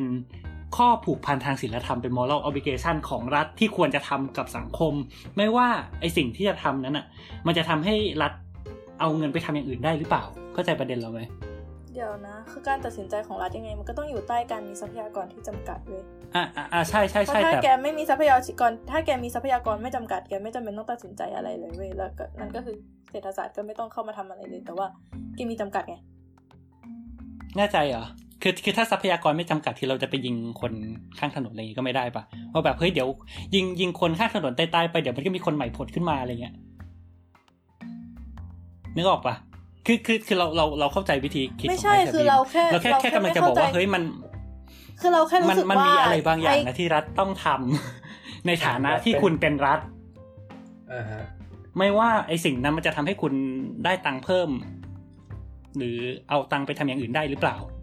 เออเคสเคสนี้เคสนี้เห็นด้วยกับไบรท์เพราะว่าไม่ว่าจะเป็นคืออะอย่างไม่เรื่องไม่ไม่ต้องเข้าพูดใจถึงเรื่ว่าองรัการฐศึกมีษาสิ่งที่ต้องทำแต่หมายถึงในการที่เราจะต้องตัดสินใจอะไรอย่างใดอย่างหนึ่งอะไรเงี้ยก็ใช่เออเอางี้เราเรามองภาพกว้างก่อนแล้วกันว่าคือมันก็เอาคงก่อนไม่แต่มันหมายความว่า คุณค่าที่คุณต้องการที่จะแก้ไขลงไป มันต้องมีคุณค่ามากกว่าตัวเงินที่คุณจะทุ่มลงไป มันวัดไม่ได้ไง จะวัดยังไงอะในใจเขาอะก็ก็ไม่คือแต่แต่คือแต่มันจะไม่มีปัญหาเลยเว้ยคือมันจะก็ไม่มีปัญหาเลยเว้ยถ้ารัฐรู้สึกว่าปัญหาการศึกษาที่ไม่เท่าเทียมกันเป็นปัญหาสำคัญ เราจะอินเวสลงมาเองประเด็นคือรัฐควรมองเป็นปัญหา แต่ประเด็นคือดีเบตเราแต่แรกอะเราไม่ได้พูดว่า เราเราไม่ได้พูดว่า อ่า ระบบการศึกษาไทยมีปัญหาหรือเปล่านะใช่เรากำลังพูดว่าดีเบตเราคือ ก็สถาบันกวดวิชาใช่คือต้นเหตุของปัญหาหรือเปล่าปัญหาหรือเปล่าโอเคโอเคงั้นใช่เดี๋ยวเดี๋ยวเราเราเราเรากำลังเดี๋ยวค่อยค่อยค่อยเดี๋ยวไม่ก่อนแล้วแล้วหมายถึงตอว่านนี้เรางงมากว่ามันเกิดอะไรขึ้นเดี๋ยวเดี๋ยวเราขอพูดก่ไม่อนไม่คือเราก็งงเมื่อกี้คือเหมือนแกจะบอกว่า เรากบกฎวิชาเป็นปัญหา ดังนั้นรัฐเลยไม่จัดการอะไรสักอย่างเพราะรัฐโง่หรือเปล่า แล้วเราก็เลยบอกว่าไม่รัฐไม่ได้โง่หรอก เพราะว่าตามกระบวนการเราว่ามันค่อนข้าง make sense โอเคกลับไป อ่า โอเคอะเอาเอางี้รัฐ รัฐไม่จัดการคือเพราะรัฐไม่เห็นความสำคัญเอาเราใช้คำนี้อืมเพื่อความเซฟอ่าอืมโอเค แต่ประเด็นคือเราจะบอกว่าเราเห็นเราถ้าเราเป็นรัฐเราจะเห็นความสำคัญเรื่องนี้กว่านี้ เพราะว่าอย่างที่บอกคืออย่างที่พูดไปแล้วว่ามันกระมันกระทบเด็กกระทบอะไรบ้างอะไรเงี้ย ซึ่งคือจะจะตีมันเป็นตัวเงินก็ได้ว่าเฮ้ยเด็กโตไปเนี่ยเท่ากับว่าแบบเฮ้ยได้เด็กที่คิดไม่เป็นที่ไม่มีทักษะชีวิตไม่เหมือนกับเด็กตะวันตกที่ทำงานพิเศษนู่นนั่นนี่ เอาอ่าเวลาไปทำอะไรสร้างสรรค์อะไรเงี้ยคือคือจะมองในแง่นั้นก็ได้ แต่อย่างที่บอกมันก็ไม่ชัดไงคือเราก็อยากมองในหน้าในในมุมของหน้าที่ของรัฐมากกว่าว่าแบบเฮ้ยรัฐควร ไม่ว่ายังไงก็แล้วแต่หน้าที่ของรัฐคือการทำให้คุณภาพชีวิตประชาชนในรัฐดีที่สุดใช่ซึ่งตอนเนี้ยมันไม่ใช่ไงเรารู้สึกว่ากวดวิชามันไม่ได้ทำให้การมีอยู่ของกวดวิชามันไม่ได้ทำให้คุณภาพชีวิตของคนในประเทศดีขึ้น โอเคเขากำลัเรางขอรู้โยสึงกว่ามาแกสเพื่อองคนกำลังมาถือจุดเดียวกันแล้วอะเขาขอกำลังขอขมวดแกนิดสอนึงงคนพายเรือมาเจอกัน เราเรากำลังจะบอกว่า กวดวิชาไม่ใช่สิ่งที่จำเป็นกับระบบการศึกษาของประเทศขนาดนั้น โอเคคคำว่าขนาดนั้นคือมันมันมีเรียกว่าคือมันมีสองมิติของของไอ้คำว่ากวดวิชา คือคืออย่างหนึ่งมันคือการที่บอกว่าเออเรียกว่าไง คืออ่าลงสมมติโรงเรียน อธิบายอะไรบางอย่างไม่เข้าใจแล้วคุณแบบครูกวดวิชาเป็นครูที่เก่ง สามารถอธิบายได้เข้าใจ โอเค อันนี้ดี ดีอือฮึดีในแง่ว่าแบบ ดีดีในความแย่นะนึกออกว่าหมายหมายถึงว่าก็คือ ดีที่อย่างน้อยคือโรงเรียนมันควรจะอธิบายให้รู้เรื่องอะตั้งแต่แรกอ่าเออเออใช่ แต่ว่าเออพอพอมีกฎวิชามามากขึ้นโอเค ตรงเนี้ยมันทำให้เด็กเข้าใจมากขึ้นก็ดี โอเค มันมีส่วนที่ดีอยู่ตรงนี้นิดนึง ไอทีเนี้ยหน้าที่อีกอย่างของกฎวิชาคือ อย่างที่บอกอะมันคือการเพิ่มเพิ่มเลเวลเพิ่มความสามารถในการทำข้อสอบ ซึ่งมันก็อาจจะเท่ากับว่าเด็กรู้มากขึ้นไหมก็อาจจะใช่ ก็อาจจะเท่าส่วนหนึ่งแต่จริงๆ แล้วไอความไอสิ่งที่เพิ่มมาจริง ๆ มันไม่ได้มีประโยชน์อะไรมากไปกว่าที่ทำให้เขาทำข้อสอบได้ ประเด็นคือเราเรากำลังจะเรากำลังจะสื่อว่าสมมุติเราจินตนาการถึงสังคมที่ไทยที่เหมือนอย่างเงี้ยทุกประการแต่ ไม่มีกฎวิชา เด็กไม่ต้องเรียนกฎวิชาคำถามคือ มันจะเป็นสังคมที่การศึกษาทั้งประเทศแย่ลง จริง ๆ หรือเปล่า แบบแย่ลงอย่างเห็นได้ชัดหรือเปล่าเราก็คิดว่าไม่ใช่ เพราะว่าคือนึกออกปะสสมมุตินะ สมมุติ ถ้าเทียบง่าย ๆ ก่อนว่าสสมมุติว่าเออสมมติว่าทุกคนสามารถเข้าถึงกวดวิชาได้เท่ากันเออสสมมุติว่ากวดวิชาไอไออันเดียวที่มีเนี่ยมันสามารถบวกเพิ่มสกิลการทำข้อสอบให้เด็กบวก 30 ไอเด็กตอนแรกอะมันอาจจะมีเด็กที่มีอยู่ 50 กับเด็กที่มีอยู่ 90 อย่างที่บอกถูกไหม มันห่างกันเท่าไหร่ มันห่างกัน 40อ่า ถ้าทุกคนเข้าถึงการไอระบบกวดวิชาได้เท่ากันไอที่ 50 ก็จะถูกบวก 30 กลายเป็น 80ไอที่ได้ 90 บวก 30 เป็น 120 ต่างกันเท่าไหร่ ต่างกัน 40 เท่าเดิม ความเหลื่อมล้ำไม่ได้ถูกแก้ แล้วหมายถึงว่าแบบสุดท้ายไอคนที่ได้ร้อยเท่าไหร่อะไอไอคนที่ได้ข้างบนอะ มันก็มันก็มันก็ มันก็สอบได้คะแนนเยอะกว่าได้เข้ามหาลัยดีกว่าอยู่ดี อะอันอันนี้เราเรากำลังพูดถึงกรณีไอเดียว่าทุกคนเข้าถึงกวดวิชาได้เท่ากัน ซึ่งมันไม่ใช่ถูกไหมกวดอย่างอย่างที่บอกไปแล้วว่ากวดวิชามันเพิ่ม ความเรียกว่าไงเพิ่มความเหลื่อมล้ำไปอีกคือคนที่มีอยู่ห้าสิบอาจจะบวกเพิ่มได้แค่ยี่สิบในขณะที่คนมีอยู่เก้าสิบอาจจะบวกเพิ่มได้ห้าสิบอะไรเงี้ย เพราะฉะนั้นคือคือคำถามคือไอ้ประถ้าเราจินตนาการถึงประเทศไทยที่ไม่มีกวดวิชาคือมันแย่ตรงไหนไง คือโอเคมันมันมีปัญหาอย่างที่บอกแล้วว่ามันไอสิ่งที่มันหายไปนิดนึงคือ ถ้าโรงเรียนสอนบางอย่างได้ไม่ดี และกวดวิชาสามารถอธิบายเพิ่มขึ้นได้มากขึ้น โอเค ใช่ความรู้ของคนอาจจะลดลงนิดนึงแบบนิดนึงอะไรเงี้ย แต่ว่าอะอะไรที่ได้กลับมา คือคุณไม่จำเป็นต้องไปสู้ไปแข่งขันในสิ่งที่คุณไม่จำเป็นต้องแข่งขันกันตั้งแต่แรกเพราะมันไม่ได้เกี่ยวกับตัวเด็กสักเท่าไหร่อะไรเงี้ยความเศร้าคือมันไม่ได้ลดลงมานิดนึงโอเคลดลงแค่ไหนอันนี้อะขอถามมัน ไม่ได้ลงมานิดนึงจริงๆแบบเราเอาจริงๆคือเราต้องถามด้วยว่าแบบบางทีไอสิ่งที่ลดลงมาเนี่ยมันมีผลกับชีวิตของประชาชนมากเท่าไหร่ในโดยโดยรวมสมมุตินะ เออไม่ get เราแต่รู้คือหมายถึงว่า ถ้าสมมติว่ามันไม่มีกวดวิชาเลยในระบบที่มันเป็นอยู่ตอนเนี้ยนะเออมันแปลว่าแบบเด็กที่ไม่สามารถเข้าถึงโรงเรียนดีๆอะแล้วไม่ได้มีครอบครัวที่ที่ support พอที่เด็กจะขวนขวายหาความรู้ได้เอง ในระดับนั้นอะอืมเด็กคนนั้นจะคือ work life out ไปเลยนะเว้ยเอาแบบไม่ต้องเอาเด็กคนนั้นก็ได้เอาเขาเลยอะจำที่เขาเล่าตอนมต้นได้ไหมถ้าสมมติว่ามันไม่มีกฎวิชาเลยอะแล้วเขาอยู่ในโรงเรียนแบบนั้นอะสงสัยใช่ว่าจะดรอปลงมาถูกเคคืออะมันมันมันจะไม่แค่เคดรอปลงมา มันจะดรอปลงไปเยอะเลยเว้ยคือสงเอสัอยก่อนเอว่าอก่อนเออก่อนสงสัยว่าเคสที่ว่าสมมติว่าครูครูไม่สอนสอนในห้องไม่ดี แล้วก็อืมไป แอบสอนพิเศษเองเนี่ย ถ้ามันไม่มีการสอนพิเศษแต่แรกมันก็ไม่ได้มีอินเซนティブที่จะ ใช่ใช่ สอนไม่ดีใน อัน ห้ เนี้ย องหรื อัน อ เนี้ เป ย ล่า คือที่เราเราจะพูดอยู่ใช่ อันนี้คือประเด็นหนึ่งแล้วถามว่าใช่อย่างอย่างที่บอกคือมันเป็นไปได้ว่า โอเค ความรู้ โอเค เด็กอาจจะลดลงระดับหนึ่งประประเด็นคือข้อแรกคือไอสิ่งไอสิ่งที่ลดลงมา มันลดลงมาขนาดไหน ไม่ต่อให้ครู และ ระดับนั้นสอนมันก็ยังแย่อยู่ดีขอโทษค่ะ คือ คือมันเป็นปัญหาจริงๆเว้ยปัญหาครูอ่ะ ก็ก็รู้ว่ามันเป็นปัญหา แต่คือกำกำลังจะบอกว่าแบบ เรียนกฎวิชาคือ เอาจริง ๆ คือมันก็ไม่ใช่ว่าบีมจะ คือคำว่าแย่ของบีมอะคือโรงเรียนที่บีมอยู่มอต้นไม่ได้ไม่ใช่โรงเรียนที่เลวร้ายนะเทียบกับระดับประเทศถูกไหมอะไรนะขออีกรอบเสียงหายโรงเรียนที่บีมอยู่ตอนตอนมอต้นอะไม่ใช่โรงเรียนที่เลวร้ายนะเทียบกับระดับประเทศอะใช่ขนาดที่โรงเรียนที่เขาอยู่ตอนมอต้นไม่ใช่โรงเรียนที่เลวร้ายของประเทศเลยนะเว้ยเขายังรู้สึกว่ามันเลวร้ายเลย ก็ใช่ไง แต่หมายหมายถึงว่าคนที่เลวร้ายกว่านั้นมันก็อาจจะมีอีกเยอะ ซึ่งมันก็อาจจะไม่ได้เขาไม่เขาอาจจะไม่ได้มีศักยภาพในการเข้าถึงกวดวิชาเลยก็ได้ไง ใช่ใช่ใช่เขาใช่ใช่ประประเด็นคือเราแค่กำลังจะบอกว่าเคยละที่เคสบีมอ่าฮะยกเคสมาจริงๆบีมไม่ใช่เคสที่อยู่ข้างใต้บีมแค่เป็นเคสที่อยู่ตรงกลาง ซึ่งมีศักยภาพในการบวกขึ้นมาด้วยกวดวิชา ใช่ใช่ใช่เข้าใจเข้าใจคือมันก็จะมีคนที่นั่งหนักเข้าไปอีก โอเคใช่ คราวนี้เราเราแค่แค่แค่จะพยายามขมวดคือเราเราข้อแรกคือเราไม่ได้กำลังจะบอกว่าเราควรแบนกฎวิชา เราเห็นด้วยว่ามันมันมันกระทบอะไรบางอย่างใช่ แต่ว่าหมายถึงว่าเฮ้ยมัน มันก็มีปัญหาที่มันเกิดจากกฎวิชาจริงๆในแง่ว่าแบบสมมตินะไม่รู้ถ้าถ้าเกิดเราเราเป็นรัฐมนตรีศึกษาเราอาจจะแบบสั่งก็ได้ว่าเฮ้ยกฎวิชาห้ามเปิดกินห้ามเปิดเกินหกโมงเลยหรือกฎวิชาต้องปิดวันอาทิตย์สมมติทำเนี้ยเอออันนี้ แป๊บแป๊บหนึ่งนะคืออมตอนนี้รู้สึกว่ามันมันเริ่มมันเริ่มวนแหละ คือ ถามคำหนึ่งอะบายคิดว่า เออแทนที่จะมีกฎวิชา รัฐบาลควรเข้ามาแก้ปัญหาเรื่องระบบการศึกษาที่แย่แทนใช่ไหม รัฐบาลควรทำทุกอย่างไม่ไม่ อันเนี้ยคือที่เราโอเคสงสัยเว้ย คือจากที่แกพูดมาคือเราสงสัยว่า สรุปแกมองว่ากฎวิชาแย่หรือเป็นรัฐที่แย่ เพราะว่าทั้งหมดเดี๋ยวที่คำคำว่าทั้รังฐหมดที่แย่นี่อ๋อคือมันเป็นความผิดกฎวิชาหรือมันเป็นความผิดรัฐ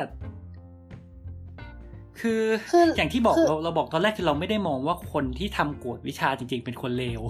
เราแค่จะบอกว่าไอไอไอการดำรงอยู่ของกวดวิชามันสร้างปัญหา แล้วมันมันสร้างปัญหาภายใต้คอนเทกต์ว่าจะการศึกษามันก็มีปัญหา คือคืออย่างคือถ้าถ้าใช่ถามอ่าเข้าใจคำถามเอิร์กเนี่ยคือเราเรากำลังบอกบอกไงว่าคือถ้าถ้าเราเป็นรัฐมนตรีศึกษานะเราต้องแก้การศึกษาพื้นฐานไม่ต้องแก้อยู่แล้ว แต่ถามว่า เออ ระหว่างเนี้ย เราจะปล่อยให้กวดวิชามัน ใช้ช่องว่างตรงเนี้ยแล้วมันทำไปให้ไปไปเกิดปัญหาอื่นไปเรื่อยๆหรือเปล่าไม่แล้วก็อาจจะแต่ว่าถ้าเราคือนี่เธอคือเราก็ต้อง control มันเหมือนกันอะแต่ถ้าเธอแก้ระบบการศึกษากวดวิชาจะตายทันทีเลยเว้ยอะไรนะ ถ้าเธอแก้ระบบการศึกษาได้อะกฎวิชาจะตายเอง ก็ใช่แล้วจะแก้ได้เมื่อไหร่อะ ก็นั่นไงหมายถึงว่าที่จะพูดคือจะบอกว่าทั้งหมดที่แกเถียงกันมา คือแค่อืมในมุมไอ้อะไอ้มันมองว่าก็แค่แก้ที่รัฐคือไอ้ไม่ได้มองว่าแกจะต้องไปแบบนู่นนั่นนี่ตบตี ตบตีแป๊สบถาแป๊บันบกฎวิชาใช่ปะแล้วว่าอันเนี้ยให้เดี๋ยวให้ไอต้งซ์พูดก่อนดีกว่าต้องไหมใช่ปะด้วยให้ไอต้องพูใช่ดเอปะอให้ไอ้ให้ด้วไอยพูดใช่อืปะมจริงๆเราว่าโยนมาขนาดนี้ยังไงให้ไอไอซ์พูดแล้วเรามาคุยกันแล้วอัพอีกทีใช่ปะจะได้จบไอเออไอซ์นี่แบบจดได้สองหน้าอะไรอย่างเงี้ยปะเออหลับแล้วนะไอ้ เอามาเชิญฮะ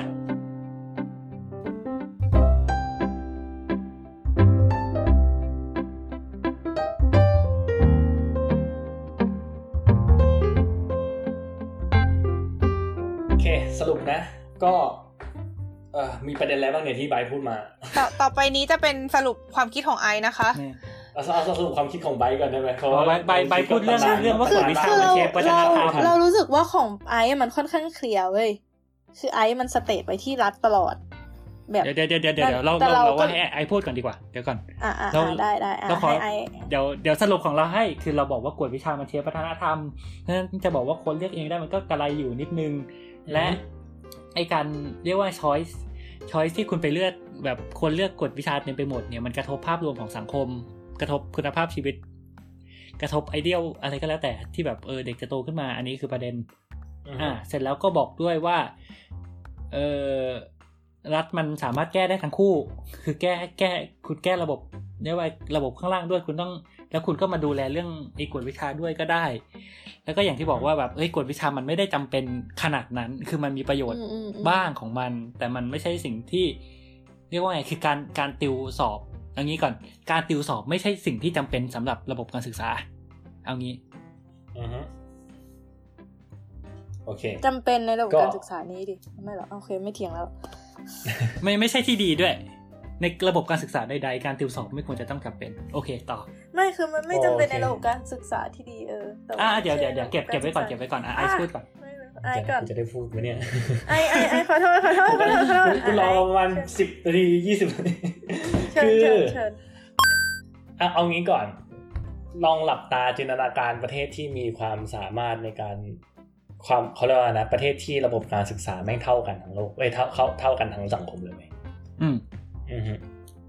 ขณะเดียวกัน มันก็มีเขาเรียกว่าอะไรนะมันมันมันก็มีอีเนี่ยระบบแบบมหาลัยอะไรอย่างเงี้ย ที่แบบคุณต้องสอบเข้า คุณยังต้องแข่งขันกันอยู่เว้ยอือฮึอืมถ้าเกิดมันเป็นในสังคมแบบนั้นนะถามว่าถ้าเกิดมีระบบเรียนพิเศษเข้ามา มีสถาบันกฎวิชาเข้ามา ไบร์ทจะรู้สึกว่ามันเป็นปัญหาไหมเดี๋ยวนะอันอะคือคือคำคำว่าเท่าเทียมที่ว่าคือการศึกษาเท่าเทียมหรือว่าทุกอย่างเท่าเทียม การศึกษาเท่าเทียมเอาการศึกษาสังคมศึกษาเท่าเทียมอ่าแบบทุกหลักคนสูตรได้รับการโอกาเท่าสเทียมทางการศึกษาเท่ากัน ไม่ว่าคุณจะเรียนในโรงเรียนติดเข็มหรือคุณจะเรียนแล้วคือถ้ามีในโรงกฎเรียนวิชาขึ้นมามันจะมีปัญหาไหมแล้วเออคุณจะมองว่าสจะมองถาว่าบันกฎวิชาเนี่ย ผิดไหมเราเอางี้ก่อนเราเรา เราที่เรามองสถาบันกวดวิชาว่ามันมีปัญหา เพราะมันส่งผลลัพธ์ที่มีปัญหา ทีนี้เนี่ยถ้าเกิดมันมีกวดวิชาเกิดขึ้นในประเทศที่การศึกษาเท่าเทียม คนก็อาจจะไม่ใช้มัน หรือเอาจริงๆมันมันก็ไม่ใช่คนไม่ใช้มันไม่อย่างที่บอกมันมันโยนเดี๋ยวไปเรื่องวัฒนธรรมด้วยนิแต่ยามตอนถ้าเนี้ยถามเท่าเราเทียมเอางี้ก่อนแล้วกันคือหลักสูตรเท่าถ้าถามเทียมเรานะถ้ามันไม่ถ้ามันไม่ได้ส่งผลให้กระทบกับชีวิตเด็ก ก็ถือว่าไม่เสียหายเฮ้ยขอแทรกอะตรงนี้ อ่าถ้าเป็นเคสที่เฉพาะการศึกษาเท่าเทียมเราว่ากวดวิชาจะมีปัญหาทันทีเลยเว้ย เพราะว่ากลายเป็นว่าอ่าอ่าเดี๋ยวนะ คนที่อ๋อมีเงินมากกว่า ใช่ถูกอ๋อก็จะใช่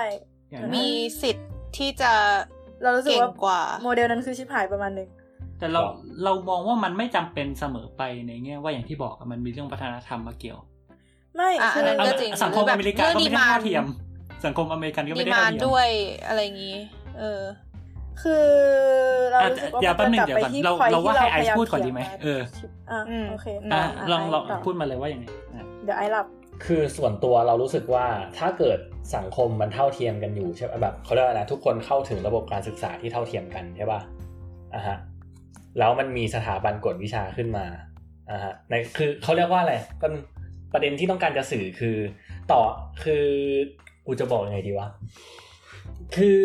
คุณยังต้องแข่งขันอยู่ไม่ว่าไม่ไม่ว่าสถาบันกฎวิชาจะจะอยู่ตรงนั้นหรือไม่อะอะเข้าใจป่ะก็คือต้องต้องคุณแข่งกันสอบอะคุณยังคุณยังต้องคอมพีตเพื่อตำแหน่งตรงนั้นอยู่อืมแล้วเรารู้สึกว่าคอมเพติชันแม่งไม่ได้เลวร้ายอะอืมอืมเข้าใจใช่ปะคือมันคือการแข่งขันกันเพื่อที่ว่าใครที่มีความรู้มากกว่า ก็จะสามารถเข้าไปในระบบตรงนั้นได้ถูกปะอะฮะ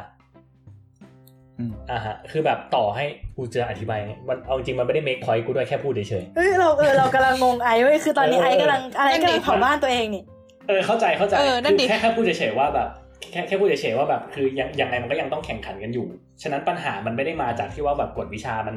มันมันเชฟระบบอะเข้าใจปะเก็ตปะคือแบบ ต่อให้สถาบันกฎวิชาไม่อยู่ตรงนั้น ต่อให้ระบบการศึกษาแม่งเท่าเทียมกัน แต่ คุณยังคุณยังมีพื้นที่ที่ว่าคุณต้องแข่งขันกันอยู่อะอืมเออ มันก็มันมันก็ยังเป็นปัญหาอยู่ดีอะแล้วอ่าสถาบันอ่ากวดวิชาแม่งเป็นพื้นที่พื้นที่หนึ่งที่คุณสามารถจะจะพยายามไป คือมันเป็นมันเป็นโอกาสในการแข่งขันของแต่ละคนเข้าใจใช่ปะอืมอืมอืมอืมคือแบบมันเป็นมันเป็นเศษเขาเรียกว่าอะไรอะมัน มันมันมันเป็น opportunity อะมันเป็นโอกาสที่คุณจะสามารถแบบ เฮ้ย แบบในเมื่อเราต้องการ compete ในสังคมที่โรงเรียนกูสู้โรงเรียนอื่นเขาไม่ได้เนี่ย มันเป็นอืมช็อตหนึ่งอะเข้าใจว่าคนอื่นเขาก็มีโอกาสในการแข่งขันเหมือนกัน แต่อย่างที่แม่บีมบอก ถ้าเกิดมันไม่มีสถาบันกวดวิชาเนี่ย โอกาสตรงนั้นอะแม่งชัดดาวน์ไปเลย เพราะว่าคุณเข้าถึงความรู้ได้ไม่เท่ากับเขาตั้งแต่แรก แล้วคุณก็จะจบอยู่ตรงนั้น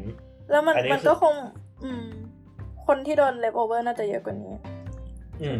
แล้วคือต่อให้เขาไปเรียนเอาความรู้เพิ่มเติม เพื่อที่ว่าจะไปคอมพีตกับคนอื่น สุดท้ายแล้วถ้าเกิดเขายังลังท้ายอยู่ หรืออะไรก็ตามอะอย่างน้อยที่สุดไอความรู้ที่เขาได้มา มันก็เพิ่มขึ้นอะมันเป็นความดิ้นรนภายใต้สังคมอันฟอนเฟกที่มันฟอนเฟกแต่แรกอยู่แล้วอะเราไม่ได้มองสถาบันกฎวิชาที่ทำให้สังคมมันฟอนเฟกกว่าเดิม เรามองว่าสถาบันกฎวิชาเป็น opportunity อย่างหนึ่งอืม เพื่อให้คนสามารถกระเสือกกระสน ในโลกที่มันโหดร้ายในสังคมที่มันมันมันมันมันมันมันไม่โอเคสำหรับเขาอะอยากให้อย่างน้อยที่สุดเขาเขาเขายังมีช็อตแบบ shot in the dark อะ light light at the end of the tunnel ไอ้เหี้ยภาษาอย่างน้อยไทยก็ยังคืออะไรมีวะแสงสว่างที่ไปแสงสว่างปลายอุโมงค์มันไปตรงๆมันเลยควรเธจะอยากเหรอวะอันเนี้ยไม่รู้กูนึกภาษาไทยไม่ออก เออโอเคอ่าฮะเออ อะไรประมาณนั้น แล้วบันหนึ่งไบร์ทพูดเรื่องอะไรอีกวะไอ้เหี้ยแบบคนแม่งเยอะมากเลยสี่เรื่องอะจำไม่ได้ไม่แต่ก็ด้เข้าใจจได้แหละว่ามันแล้วมันก็เลยทำให้แบบแต่ช่องว่างมันเลยถ่างห่างมาก นั่นก็คือคือช่องประเด็นคือต่อคอนเซิร์นคือต่อไปให้ด้วยช่องว่างมันห่างมากขึ้นหรืออะไรก็ตามอะอะฮะคือมันก็ยังเป็นสิทธิในการเข้าถึงของเขาอยู่ดีอะก็เขามีทรัพย์คือคุณไม่สามารถไปบอกว่า คนนี้ต้องมีความรู้เท่านี้ มึงต้องมีความรู้เท่ากันมันคือ มันมันไม่ใช่มันไม่มันไม่ใช่เสรีประชาธิปไตยอะ เข้าใจใช่ไหมคือเข้าใจว่าเออทุนนิยมมันดูโหดร้ายว่าใครมีเงินมากกว่าก็สามารถมีความรู้มากกว่า แต่ก็เขามีทรัพยากรอะ ทางนี้ทางนั้นจริปัญงๆหาแล้วสิทธิในการเข้าถึงข้อมูลแม่งควรจะเป็นสิทธิถูกป่ะคือการเข้าถึงพื้นฐานข้อมูลมันควรเป็นสิทธิใช่ คือ อันนี้คือถึงถึงบอกคือรากฐานมันเป็นปัญหาไงอะฮะก็คือแบบคือมันมันควรจะ provide ให้เท่ากันแต่แรก แต่ในเมื่อตอนนี้มันไม่เท่ากันอะอะฮะแล้วคือ มันมันเป็นตลาดเสรีอะเข้าใจใช่ป่ะคือแบบมันคือก็กูมีเงินอะคือนี่พูดในฐานะคนที่ไม่เคยเรียนเอ้ยคนที่ไม่ได้กวดวิชา แล้วคนที่ไม่มีเงินจะไปส่งเรียนกวดวิชาด้วยนะว่า คือก็เขามีเงินอะเขาก็มีสิทธิ์แหละอืม ก็ต้องยอมรับตรงนี้ว่าอืมคือเราจะ Capitalist เราเราไม่สามารถห้ามคนไปแดกบุฟเฟ่ต์โอมากาเสะได้ฉันใด เราก็ไม่ควรจะมีสิทธิ์ห้ามคนไม่ให้ไปเรียนพิเศษฉันนั้น ต่อให้ตอนแรกคุณได้แดกข้าวหนึ่งจานเท่า ๆ กันเหมือนเหมือนกันทั้งโลกก็ตาม ถ้าเกิดเขามีเงินอยากจะไปแดกโอมากาเสะมันก็ยังเป็นสิทธิ์ของเขาอะ ในเมื่อมันทำให้เขามีความสุขมากกว่า โดยเฉพาะอย่างยิ่งคือ โดยเฉพาะอย่างยิ่งในสังคมที่แบบว่าใครแดกแพงกว่าคนนั้นชนะ บอกเลยว่าแบบใครแดกใครใครแดกอาหารอร่อยสุดคนนั้นชนะอะไรอย่างเงี้ยเฮ้ยไม่ไม่ไม่คือแดกอย่างเดียวไม่ได้ต้องถ่ายวิดีโอลง YouTube ด้วย นั่นแหละก็คืออันอันนี้คือพอยที่อยากจะบอกก็คือแบบสุดท้ายแล้วมันควรจะเป็นเสรีภาพของทุกคนต่อให้มีความรู้เท่า ๆกัน ถ้าเกิดมันยังต้องมีการแข่งขันกันอยู่ คนที่มีทรัพย์สินมากกว่าเขาก็จะพยายามจะ ไปเรียนสถาบันกวดวิชาเพื่อที่ว่าเขาจะได้คอมพิวต์อยู่ดี มันเป็นเสรีภาพของเขา มองในมุมเดียวกันกับสังคมเราว่าถ้าเกิดเราจะแบบ คือถ้าเกิดกู ถ้าเกิดกูมีเงินแทนที่ว่ากูจะไปเรียนโรงเอ้กูจะไปเข้าโรงพยาบาลรัฐบาลกูเข้าโรงพยาบาลเอกชนเพราะกูรู้สึกว่าเขาทีตกูดีกว่าเพราะกูมีเงินอะแล้วมันทำให้สุขภาพกูดีกว่า อืม ก็แค่นั้นอะไม่ควรจะมันมันมันมันมันมันมัน ถ้าเกิดมันจะแก้ว่าแบบเฮ้ยแบบมันทำให้ความเหลื่อมล้ำนู่นนี่นั่นอะคือ สุดท้ายแล้วนี่ความรู้อืมอืมคือถ้าเกิดถ้าเกิดทั้งสังคมเรามันยังคิดให้มันเป็นการแข่งขันกันอยู่ เนี่ย ไม่ว่ามันจะมีกฎวิชาหรือไม่มีกฎวิชาแบบเท่ากันหรือไม่เท่ากันอะไรก็ตามมัน มันก็มันก็ยังมันมันก็ยังเป็นปัญหาอยู่แล้วอะไม่ว่ากฎวิชาจะอยู่ตรงนั้นหรือไม่ก็ตามอืม ขอเทียบงี้ได้ไหมมันเหมือนแบบโรงพยาบาลประจำจังหวัดประจำอำเภอแกห่วยอะแต่แกไปเบมคลินิกเอกชนอะนึกออกไหมคือหมายถึงว่าคนมีตังค์มันก็เลยสามารถไปคลินิกเอกชนได้อะไรเงี้ยเออ เออ แต่แต่คือเกมมันเรียนมันว่าก็คลินิกเอกชนแม่งไม่ดีไอ้เชี่ยเพราะว่ามันทำให้มันมีคนที่ไม่มีตังค์เลยไปแต่ก็อะเขามีเงินเนาะก็ไปเขาไปทุนนิยมสามบาทไม่แต่ทางนี้ทางนั้นคือถ้าโอคุณเคพไวโอเคโรงพยาบาลให้มันดีประมาณนึงในระบบที่แบบซิสเต็มที่มันโอเค คือมันวนไปที่เราบอกว่าเราไม่ชอบการที่แบบ มันมีประตูแค่ประตูนั้นอะไรเงี้ยแต่ว่าอ่าอันนั้นเดี๋ยวไว้อาจจะมีทีหลังใช่ไหมถ้าใครโอเคถ้าใครงงก็ไปเดี๋ยวเราไปฟังออกเดี๋ยวเรคคอร์ดเดี๋ยวนะจะครับมีผมกระซิบเออโอเคอาป็ใจเย็นก่อนว่าทุกคนก็เราตอนนี้เรารู้สึกว่าอืมประเด็นไอชัดเจนแล้วอืมโอเคป่ะเออ เพราะฉะนั้นอ่าขอให้ใบพูดอีกคำสุดท้ายเออไม่ใช่คำสุดท้ายก็ได้เอออีกรอบรอบสุดท้ายอะว่าทำไมโดนจุดยืนของเยะไบร์ทคืออะไรเขาหนึ่งดอกครับไม่เอเคอยเดี๋ยวเดี๋ยวเดี๋ยวเดี๋ยวจริงจริงคืองี้คืองี้อ่าเดี๋ยวนะ อ๋อขอโทษมันเริ่มจากใบใช่มันไหมเปิดที่ใบใช่โอเคๆแล้วก็คืองงคือด้วยความที่เรารู้สึกว่าใบยังไงดีไปยังไม่เอาเคไงลียดีร์พอยยังไม่ไปยังไม่พอเคลียร์ไม่เอาไงไปดีอะไปอยากอยากให้แบบสรุปสรุปเฉยๆเอาอะเอาแค่สรุปเอาเฉยๆอะเอาไม่เอาต้องเอาเมเอาคไฟใหม่ได้ไหเรามขอถามอย่างหนึ่งช่วงคือตอน Q&A เนี้ยไหมเออไม่ไม่คือเราแค่สงสัยช่วงว่า Q&A ไบอะไรอะเงี้ยอ่าไบหมายถึงว่าไบยังยึดมั่นในในยติที่ไบยื่นมาตั้งแต่ต้น หรือว่าจริง ๆ แล้วอะไบก็รู้สึกว่ามันเป็นปัญหาของรัฐนั่นแหละ คือเนี้ยคือแค่เราสงสัยเพราะว่าเมื่อกี้มันตอนที่ไบเราพูดเรามาไม่เคยไบกระเถิบมาทางรัฐแล้วอืมเราไม่เคยปฏิเสธว่ามันเป็นปัญหาของรัฐอ่าไปพยเออไปพยายามจะบอกว่าอืมสถาบันกวดวิชาคอนทิบิวให้กับพอก็เป็นเออใช่ ก็เป็นคอนทิบิวอ่าฮะนะแต่ประเด็นคือถามว่าไอการคอนทิบิวให้กับ problem ที่ว่าเนี่ย เราพยายามจะแย้งว่ามันไม่ใช่ เขาเรียกว่าอะไรนะ มันไม่ใช่ความผิดของเขาอะ ไม่มันไม่ใช่ความผิดของเขาแล้วมันจริงอะๆเขาอป็นช่วยด้วยสซ้ำถาบันกวดวิชาแหละแต่มันอาจจะทำให้เกิดผลกระทบนั่นแหละแต่ถามว่าสถาบันกวดวิชามีความผิดไหมอะจริงๆงั้นอะของั้นงั้นเราขอขอพูดนิดเดียวขอขอจะจะอะอย่างอย่างที่เอิร์กบอกก็ได้ขอขอนิดนิดเดียวจะได้นั่นเผื่อจะ get idea เรามากขึ้นคือเราก็จริงๆอย่างที่พูดไปแล้วนั่นแหละคือเรามองเรามองกวดวิชาเหมือนเรื่องชาเขียวหวานๆน่ะในแง่ว่าถามเราถามว่าคุณตันเป็นคนเลวหรือเปล่าหรือแบบกูต้องจับคุณตันไปขังคุกหรือเปล่าที่ทำ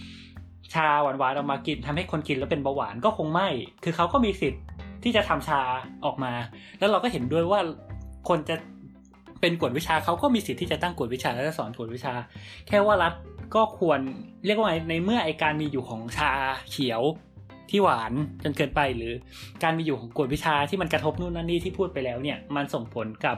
คุณภาพชีวิตของคน รัฐก็ควรไปควบคุมแค่นั้นแหละจบ โอเค ขอสรุปง่ายๆอย่างนี้ได้ไหม สรุปว่าทั้งไบร์ทและไอซ์คิดเหมือนกันว่า เรื่องความบัดซบของระบบการศึกษาเนี่ย รัฐจะต้องเป็นคนที่จัดการอยู่แล้ว แต่ว่าไอซ์คิดว่ากวดวิชาไม่ได้ contribute ส่วนไบร์ทคิดว่ากวดวิชา contribute ด้วยอืมแล้วไบร์ทก็รู้ก็สึกจะว่าถูกไหมมันสร้างเดิมมันสร้างผลที่แย่ให้กับสังคม blah blah blah อืมโอเค แต่ก็ทั้งนั่นแหละนั้นคือดีเบตครั้งนี้ก็คงไม่ได้แบบคิดว่าจะหาข้อสรุปอย่างชัดเจนเราแบบไม่ไม่ได้ให้แต่ละคนแบบโน้มน้าวกันแล้วกัน ซึ่งเราก็คิดแต่แรกแล้วแหละว่าไม่คงไม่มีใครที่แบบนี่คือการคอยตามอีกคนอยู่แล้วจริงๆมันก็ไม่ได้ดีเบตไทยต่างกันขนาดนั้นหรอกก็แค่แค่เราเราว่ามันใช่มันเป็นใช่วิธีเคลมปัญหามากกว่าแล้วแล้วมันก็ใช่ให้ข้อซึ่มูงล เอิร์กเอิร์กมีอะไรจะ add ไหมคือถ้าเอิร์กยังไม่มีอะไรจะ add เราจะขอ add นิดนึงเพราะว่าเรามีอันหนึ่งที่สองคนยังไม่ได้พูดเฉยๆแค่อ่าโอเคค่ะโอเคค่ะคือเชิญเดี๋ยวนะเมื่อกี้อะไรนะอ๋อแค่จะบอกว่าเราเราก็ยังรู้สึกว่ามันไม่ใช่โมเดลน้ำตาลว่ะมันเป็นโมเดลคลินิกอะว่าแบบนั่นแหละ เออแล้วมันเราเขาก็พยายามจะเขาก็สร้างผลดีบางอย่าง แต่ว่าก็เข้าใจว่ามันก็ดันไปเกิดความเหลื่อมล้ำแล้วเนี่ยเราอื่นๆอีกแป๊บนึงเราแค่เราเราแค่สงสัยว่าโมเดลคลินิกอะเรียกว่าไงถ้าคนแห่ไปเข้าคลินิก เอกชนแล้วมันสร้างผลกระทบยังไงอะไม่ใช่เราหมายความว่ามันก็จะมีคนที่ไม่มีตังค์ไปคลินิกเอกชนแล้วคนก็ใช่อ่าใช่พวกก็อะคือในจะในโดแง่ความทิ้งเหลื่อมข้งล้ำใช่แต่ว่าเราเราไม่ได้พูดแค่ในแง่ความเหลื่อมล้ำไงเรากำลังพูดด้วยว่ากวดวิชาเนี่ยการที่คนไปแห่กวดวิชาเยอะๆมันกระทบกับชีวิตของคนจริง ๆ ว่าแบบเฮ้ยคุณเรียนกวดวิชาสามทุ่มสี่ทุ่มอะไรเงี้ยมันไม่โอเค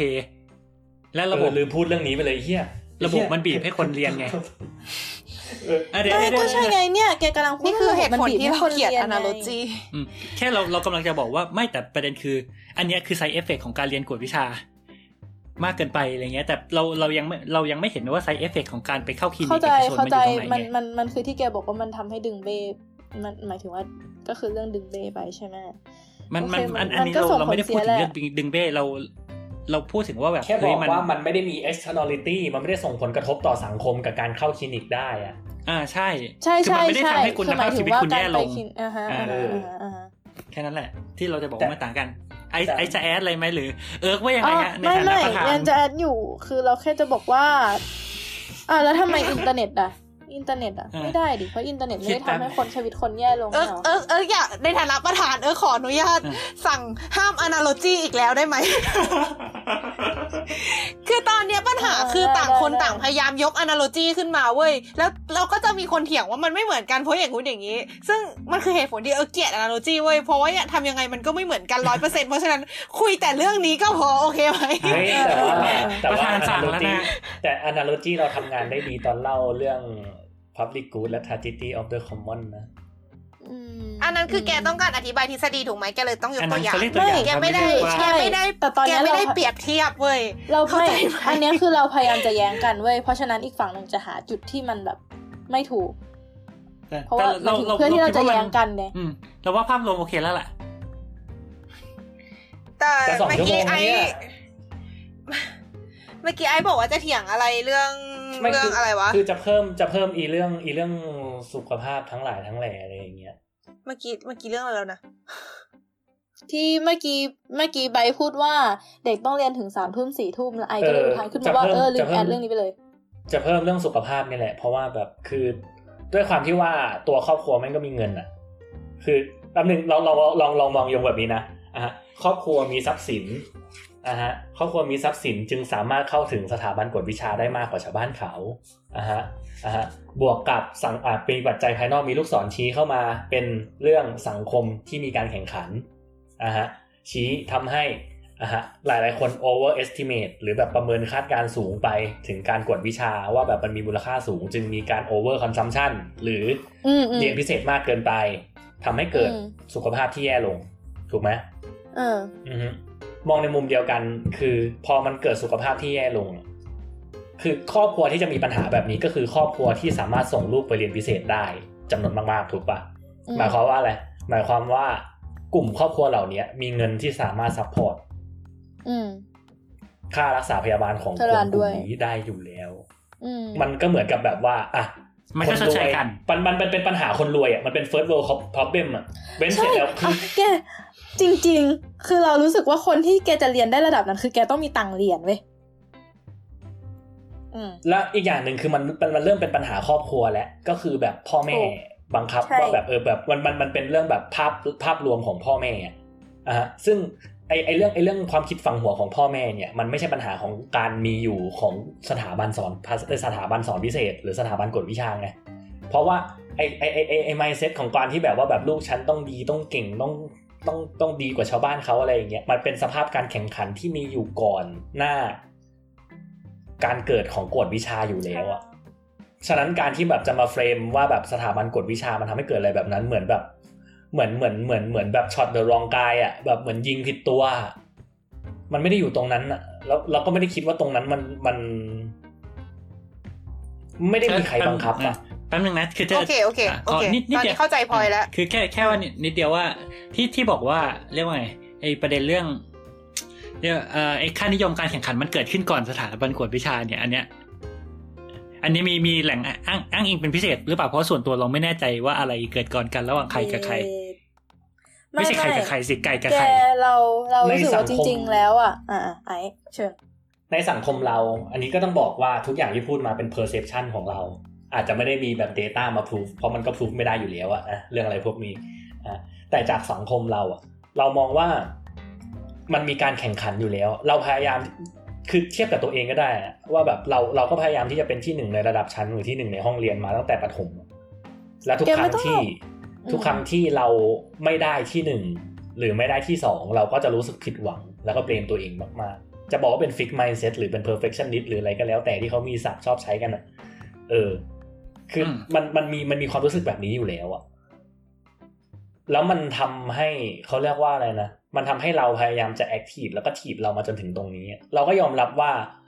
สิ่งที่ทำให้มันที่ที่ทำให้เรามาถึงตรงนี้ได้ก็เพราะความรู้สึกอยากเอาชนะของเรา ซึ่งก็มีมาตั้งแต่ต้น แล้วเรารู้สึกว่ามันเป็น healthy competition ที่จะทำให้ตัวเองดีขึ้น เพราะไม่งั้นด้วยแบ็กกราวเราที่ไม่สามารถสู้กับชาวบ้านเขาได้แน่ๆ เราไม่สามารถไปเรียนพิเศษได้เหมือนชาวบ้านเขา ถูกปะอ่าฮะ ที่เราสามารถพยายามจะถีบตัวเองมาได้ถึงจุดนี้ก็เพราะว่าอีความรู้สึกแข่งขัน ฉะนั้นอี competition อีความรู้สึก competition แม่งไม่ไม่ได้เป็นเรื่องแย่ด้วยซ้ำไป สิ่งที่เป็นเรื่องแย่คือ การปลูกฝังความคิดของผู้ปกครอง ว่าอะไรดีอะไรไม่ดี เข้าไปในหัวลูกทั้งๆที่ลูกก็มีชีวิตเป็นของตัวเอง มากกว่าที่เราจะมานั่งชี้ว่า สถาบันกวดวิชาผิด ความรู้สึกเขาเรียกสังคมการแข่งขันผิดไม่ใช่อะ สุดท้ายแล้วทุกคนมีสิทธิ์เหมือนกันโอเคเอาเอาโอเคเอาเอาเป็นว่าเราไม่โอเคเราไม่เถียงแล้วกันเดี๋ยวมันจะยาวแค่แค่ขอดอกจันไว้ตรงนั้นนิดเดียวนั่นแหละว่าไอไอที่ว่านั้นอะมีพิสูจมากแค่ไหนอะไรเงี้ย เพราะเราคิดว่ามันส่งผลในทางกลับกันได้ โอเคจไม่บแกเขาเอ้ยเขาเขาเดี๋ยวเดี๋ยวเดี๋ยวแป๊บนึงเอางี้เกินคือถ้ามันมันเริ่มออกนอกเรื่องอะไปคุยกันหลังไม่ได้ใช่คือแกบอกว่ามันอาจจะเป็นมันจะอาจจะเกิดการแข่งขันหลังจากเกิดกฎวิชาเหรอ โอเคแม่บีในมเมื่อคนเราเราอยากแข่งพูดขันเรื่อกังนตลอดนี้เวลาอยู่แล้วอะคือเราใช่คือเอออะเราว่าเออพูดได้คือเราว่าเออประจะธานพูดเรื่ว่าองไงนี้ครับเว้ยแป๊บหนึ่งอะคือเราจะบอกว่าเราตัดเรื่องนี้ไปคุยในแองเกอร์ไปแบบไปลงในแองเกอร์ดีไหมเพราะว่าเราก็อยากพูดเรื่องนี้จากประสบการณ์ตรงตัวเองเหมือนกัน แต่รู้สึกว่าไม่ควรจะมาพูดตอนนี้แล้ว เพราะว่ามันเพราะฉะนั้นเราอยากตัดไม่ใช่ไม่ใช่ ใช่เราอยากตัดเรามันเข้าใจมันไม่เข้าประเด็นด้วยได้ไม่ใช่แต่ว่าเรารู้สึกรู้สึกว่าเราอยากตัดจบตรงนี้ไปก่อน แล้วเดี๋ยวพอหลังจากนี้แบบ เรื่องไอ้เรื่องแข่งขันอะไรอย่างนี้ ไว้คุยออออเป็นรื่องเอาเทคดีไหมแข่งขันไปเอาเทคก็ได้เอาเอาจริงๆก็ไม่ไม่เป็นปัญหานะเพราะว่าคนฟังน่าจะวางไว้ตั้งแต่กลางเทปแล้วคืออ่าประประธาคืนอไอสั่งเดียคือประธานเราประรู้ธานสึกสั่งว่ามาประธานสั่งมาคือเรารู้สึกว่าตอนเนี้ยประเด็นสำคัญอะมันหมดแล้ใช่วใช่ใช่นั่นแหเดี๋ยละวอืมหยุดเออมีอีกอันหนึ่งเอ้ยเดี๋ยวนะ เราจะมีเรื่องที่แบบว่าตกลงตกลงตกลงกฎวิชาดีหรือไม่ดีไหมนะหรือไม่มี หรือว่าจริงจริงๆอะหรือคือถ้ามันพูดไปแล้วเรียกว่าประเด็นเนี้ยถ้ามันมันไม่ได้เกี่ยวกับไอ้ที่ที่เราดีเบตกันโดยตรงอะ อันเนี้ยเอาไปพูดเทปหน้าเลยอะไรนั้นก็ได้ โอเคอันขอขอนิดนึงซึ่งหวังว่ามันอาจจะนิดนึงถ้าไม่ได้มีการโต้แย้งเกิดขึ้น เราแค่จะบอกว่า คือเราอะไม่ได้อยู่ทั้งฝั่งไบและฝั่งไอไว้คือเราเห็นด้วยกับทั้งคู่ว่าแม่งมีปัญหาและแม่งก็เป็นปัญหาของระบบ แต่ว่าโดยส่วนตัวเราอะก็ไม่ได้รู้สึกว่ากฎวิชามันดี เพราะเราไม่ชอบที่มันเชฟเนื้อหาเพื่อนำไปสู่การสอบเท่านั้น แต่นั่นก็คือเหตุผลที่มันเกิดขึ้น แต่การที่มันเชฟเนื้อหาเพื่อนำไปสู่การสอบเท่านั้นอะมันก็เลยทำให้เนื้อหาบางส่วนที่จำเป็นจะต้องอยู่หรือแบบจริง ๆ แล้วเด็กรู้ไว้ก็ดี หรือว่าเด็กควรจะรู้ไว้เพื่อประกอบการตัดสินใจอะมันถูกตัดลดทอนลงไป ซึ่งมันก็เลยทำให้การความคิดโอเคสร้างสรรค์ของเด็ก หรือการตั้งคำถามของเด็กมันก็อาจจะถูกลดทอนลงไปด้วย หรือนั่นแหละมันก็คือไม่มันไม่ตรงจุดประสงค์วิชาจริง ๆอะของวิชานะ แต่ว่าในขณะเดียวกันน่ะ รัฐก็ไม่ได้ต้องการให้เด็กตั้งคำถามไง so เราก็เลยรู้สึกว่ามันก็ make sense ดีที่มันจะวนลูปนี้ต่อไปเรื่อยๆ ในระบบโอเคแบบนี้บลาบครัลาบจบ แต่คือโอเคเราไม่ชอบค่ะที่ตัวเนื้อหามากกว่า โอเคจบ โอเคค่ะ ถ้างั้นก็ขอจบการดีเบตสำหรับทางดีเบต ซึ่งเป็นช่วงที่กินเวลาหนึ่งเทปหนึ่งเทปเต็มๆไม่เรามันมันจะประเพียงมาณเท่าเทนี้ปครึ่งด้วยถ้าเกิดนับตามเวลาเนี่ยคือแบบเทปอะไรชั่วโมงว่ามันหนึ่งยานะวๆชั่วโมงกว่าหรือสองเอาชั่เถวอะโมงเนี่ยอืมก็เหมือนสาวๆๆที่บอกว่าจะ 45 นาทีทุกครั้ง แล้วก็ไม่เคยได้ 45 นาทีสักครั้งอะนะครับ อืมเออเรียกรู้รู้รู้เลยว่าเชื้อไม่ทิ้งแถวสมก็เป็นรายการก็เซ็ครับตอกมันเป็นการรักก็ษาธีม ก็นะคะ ก็เป็นว่าเราก็เปิดไว้อย่างนี้แหละ เราก็คือไม่ไม่ลงความเห็นไปในทางไหนฝั่งหนึ่งแต่ว่าใช่ก็ใช่อยากให้มองได้หลายคิดว่าการถกเถียงกันในครั้งนี้เนี่ย คนฟังก็น่าจะได้คิดตามแล้วก็ได้เหมือนกับเออมีมีเหมือนกับสร้างความคิดของตัวเองขึ้นมาเหมือนกันแบบมีไอเดียของตัวเองว่าเออคิดว่ายังไงเป็นเนี่ยคิดว่าอะไรเป็นยังไง แล้วตอนก็นี้คนสามารถมาแชร์ความคิดเห็นกันได้ในแฮชแท็กหลัดผักนะคะ ในทางทวิตเตอร์ ครับสลัดผักวาไรตี้ หรือว่า Facebook สลัดผักสลัดโบวาไรตี้ มีโคลัมน์ตรงกลางด้วยอือหือเปิดผักรวมถึงสามารถมาคอมเมนต์กันได้ในสาวคลาวนะคะ เปิดโหวตไหมก็เราจะเราคุยเกี่ยไม่เปิดเอาโหวตไหมเปิดโหวตไหมอยู่ๆก็กลัวประชาธิปไตยไม่โหวขึ้ตนได้มาไหมอะไม่โหวตได้ไหมอะอย่าโหวตอ่าอย่าโหวตเอาเอาเอาเป็นคอมเมนต์เข้ามาแล้วกันเออถือเห็นว่าด้วยหรือไม่เห็นด้วยถือกับว่าใครเป็นมีประเด็นต้องความเพิ่มแตกเติมต่างอะไรทางบมุอกมมามอเลงยเพราะเพราะว่าเอาจริง ๆอะเราคิดว่าเราและไบร์ทอะความเห็น overlap กันเยอะมาก แค่ว่าใช่เราแค่ใช่เออใช่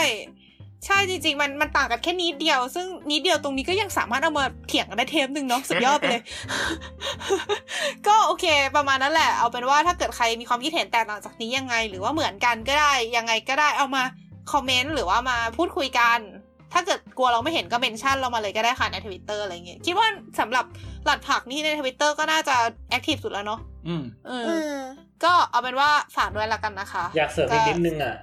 ไม่ได้อะไอ้นี่นะว่าหมายถึงว่าแบบว่า คืออยากจะให้ท่านผู้ฟังนะครับผมถ้าเกิดเข้าไปฟังใน SoundCloud นะฮะช่วงวินาทีไหนที่พวกเรานอกเรื่องนะฮะให้คอมเมนต์ว่าโฟ แบบแบบแบบแบบแบบแบบคือคือเสียงมันขาดไปเยอะมากเลยอะอ่าคือจะอบยากอกให้ว่าท่านผู้ฟังทำไมนะฮะบอกว่าถ้าเกิดผู้ฟังอะ ฟังผ่านทาง SoundCloudอะฮะให้แล้วถ้าเกิดแบบช่วงไหนที่เราพูดกันนอกเรื่องอะ ให้คอมเมนต์มาว่าฟอลเหมือนแบบเวลาเทนนิสขานออกอะ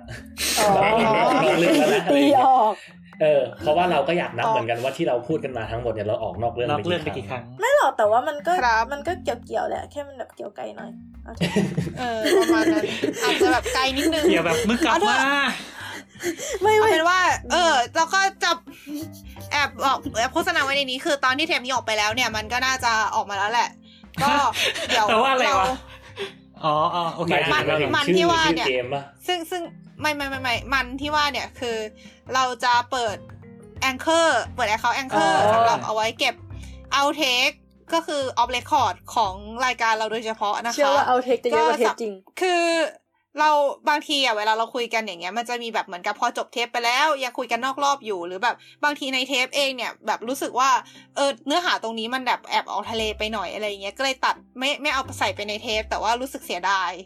ก็จะเอาไปใส่ใน outtake อะไรแบบนี้ ก็สำหรับในการอัดครั้งนี้เนี่ยมันก็มี outtake เยอะมากเหมือนกัน เพราะฉะนั้นก็รอติดตามกันได้ในช่อง Anchor นะคะ เดี๋ยวถ้าเกิดว่าเราสร้าง account ขึ้นมาเมื่อไหร่เดี๋ยวจะเอาไปประกาศในทวิตเตอร์ละกันครับแต่ว่าก็ก็ก็ก็มาฝากก็คงต้องติดตามกันบอกด้วว่าย เรียกว่าไงอาจจะฟังยากนิดนึงอะไรเงี้ยเราอาจจะเถียงหรือเสียงทับกันเออเพราะว่าอย่างที่บอกคือ มันมันก็เป็นเอาเทงนะคือมันไม่ใช่อะไรที่เราตั้งตั้งใจจัดให้แบบคนฟังใช่รู้เรื่องใช่อะไรเงี้ยแต่ว่าก็คนฟังใช่อาจจะบอกว่านี่ปกติมึงก็ฟังไม่รู้เรื่องอยู่แล้วอะไรเงี้ยแต่ก็เอาเป็นว่าคือมันไม่ใช่สิ่งที่มันไม่ใช่สิ่งที่ต้องฟังอะ มันคือเหมือนประมาณว่า ถ้าใครยังแบบอยากฟังเสียงไม่ไม่เราคุยกันอยู่อะไรเงี้ยมันเหมือนมันไม่ใช่ติดลสิ่งอะแบบอารมมันณ์ไม่ใช่ประาณแบบสิ่งเฮ้ยแบบมันยังเออคุยไม่สุดว่ะมันยังแบบเฮ้ยมันมันดูแบบเออเหมือนยั้งยั้งๆกันอยู่อะก็คือ ถ้าใครแบบฟังพอดแคสต์จนไม่มีอะไรฟังเหลือแล้วก็ลองมาฟังกันเออเฮ้ยก็เกินไปเอาเป็นเอาเป็นว่าถ้าเกิดใครอยากจะอินถึงความรู้สึกใช่หรือแบบความคิดเห็นของใครที่อืมที่มีต่อประเด็นประเด็นใดประเด็นหนึ่งเนี่ยอะฮะเราจะไปพูดกันตรงนั้นน่ะค่อนข้างจะไปไกล เพราะว่าเพราะว่าเราไม่มีอะไรต้องลังไงถ้าเกิดเราคุยกันในนี้อืมเรามีลังเรื่องแบบเรื่องช่วงเวลาใช่ไหมแล้วก็แล้วก็เรื่องตบให้คมันนอยู่ฟัในงเรื่องว่าคนฟังจะเออว่าว่ามันรีเลทอืมไหมมันเกี่ยวข้องกับเรื่องหรือเปล่าหรือว่าแบบอืมคือบางทีเราก็คุยกันในเรื่องที่แบบเขาเรียกว่าอะไรนะ แบบสมัยก่อนนู้นอะมันเป็นแบบเล่าแบบประวัตินู่นนี่นั่นอะ ซึ่งบางทีคนฟังเขาก็ไม่ได้รู้เรื่องกับเราอะแต่ว่าในนั้นน่ะเราเขาอืมเราเราเราจะอธิบายตรงนั้นไว้มากกว่าหน่อยนึงอะไรอย่างนี้ใช่ไหมอ่าอ่าอ่าโอเคไม่รู้หมือนกันประมาณนั้นแหละรู้สึกแค่ว่าแบบก็คนฝากฟังกันไม่ด้วยต้องนะฟังคะแต่ว่าเรารู้สึกว่าเราต้องเถียงอะไรเงี้ยเราก็เลยนะเออไม่หยุดก็ใส่ไว้เพราะเสียดายแค่นั้นแหละเออประมาณนั้น ก็ฝากด้วยค่ะสำหรับเทปนี้ก็ขอลากันไปก่อน สวัสดีค่ะ สวัสดีครับ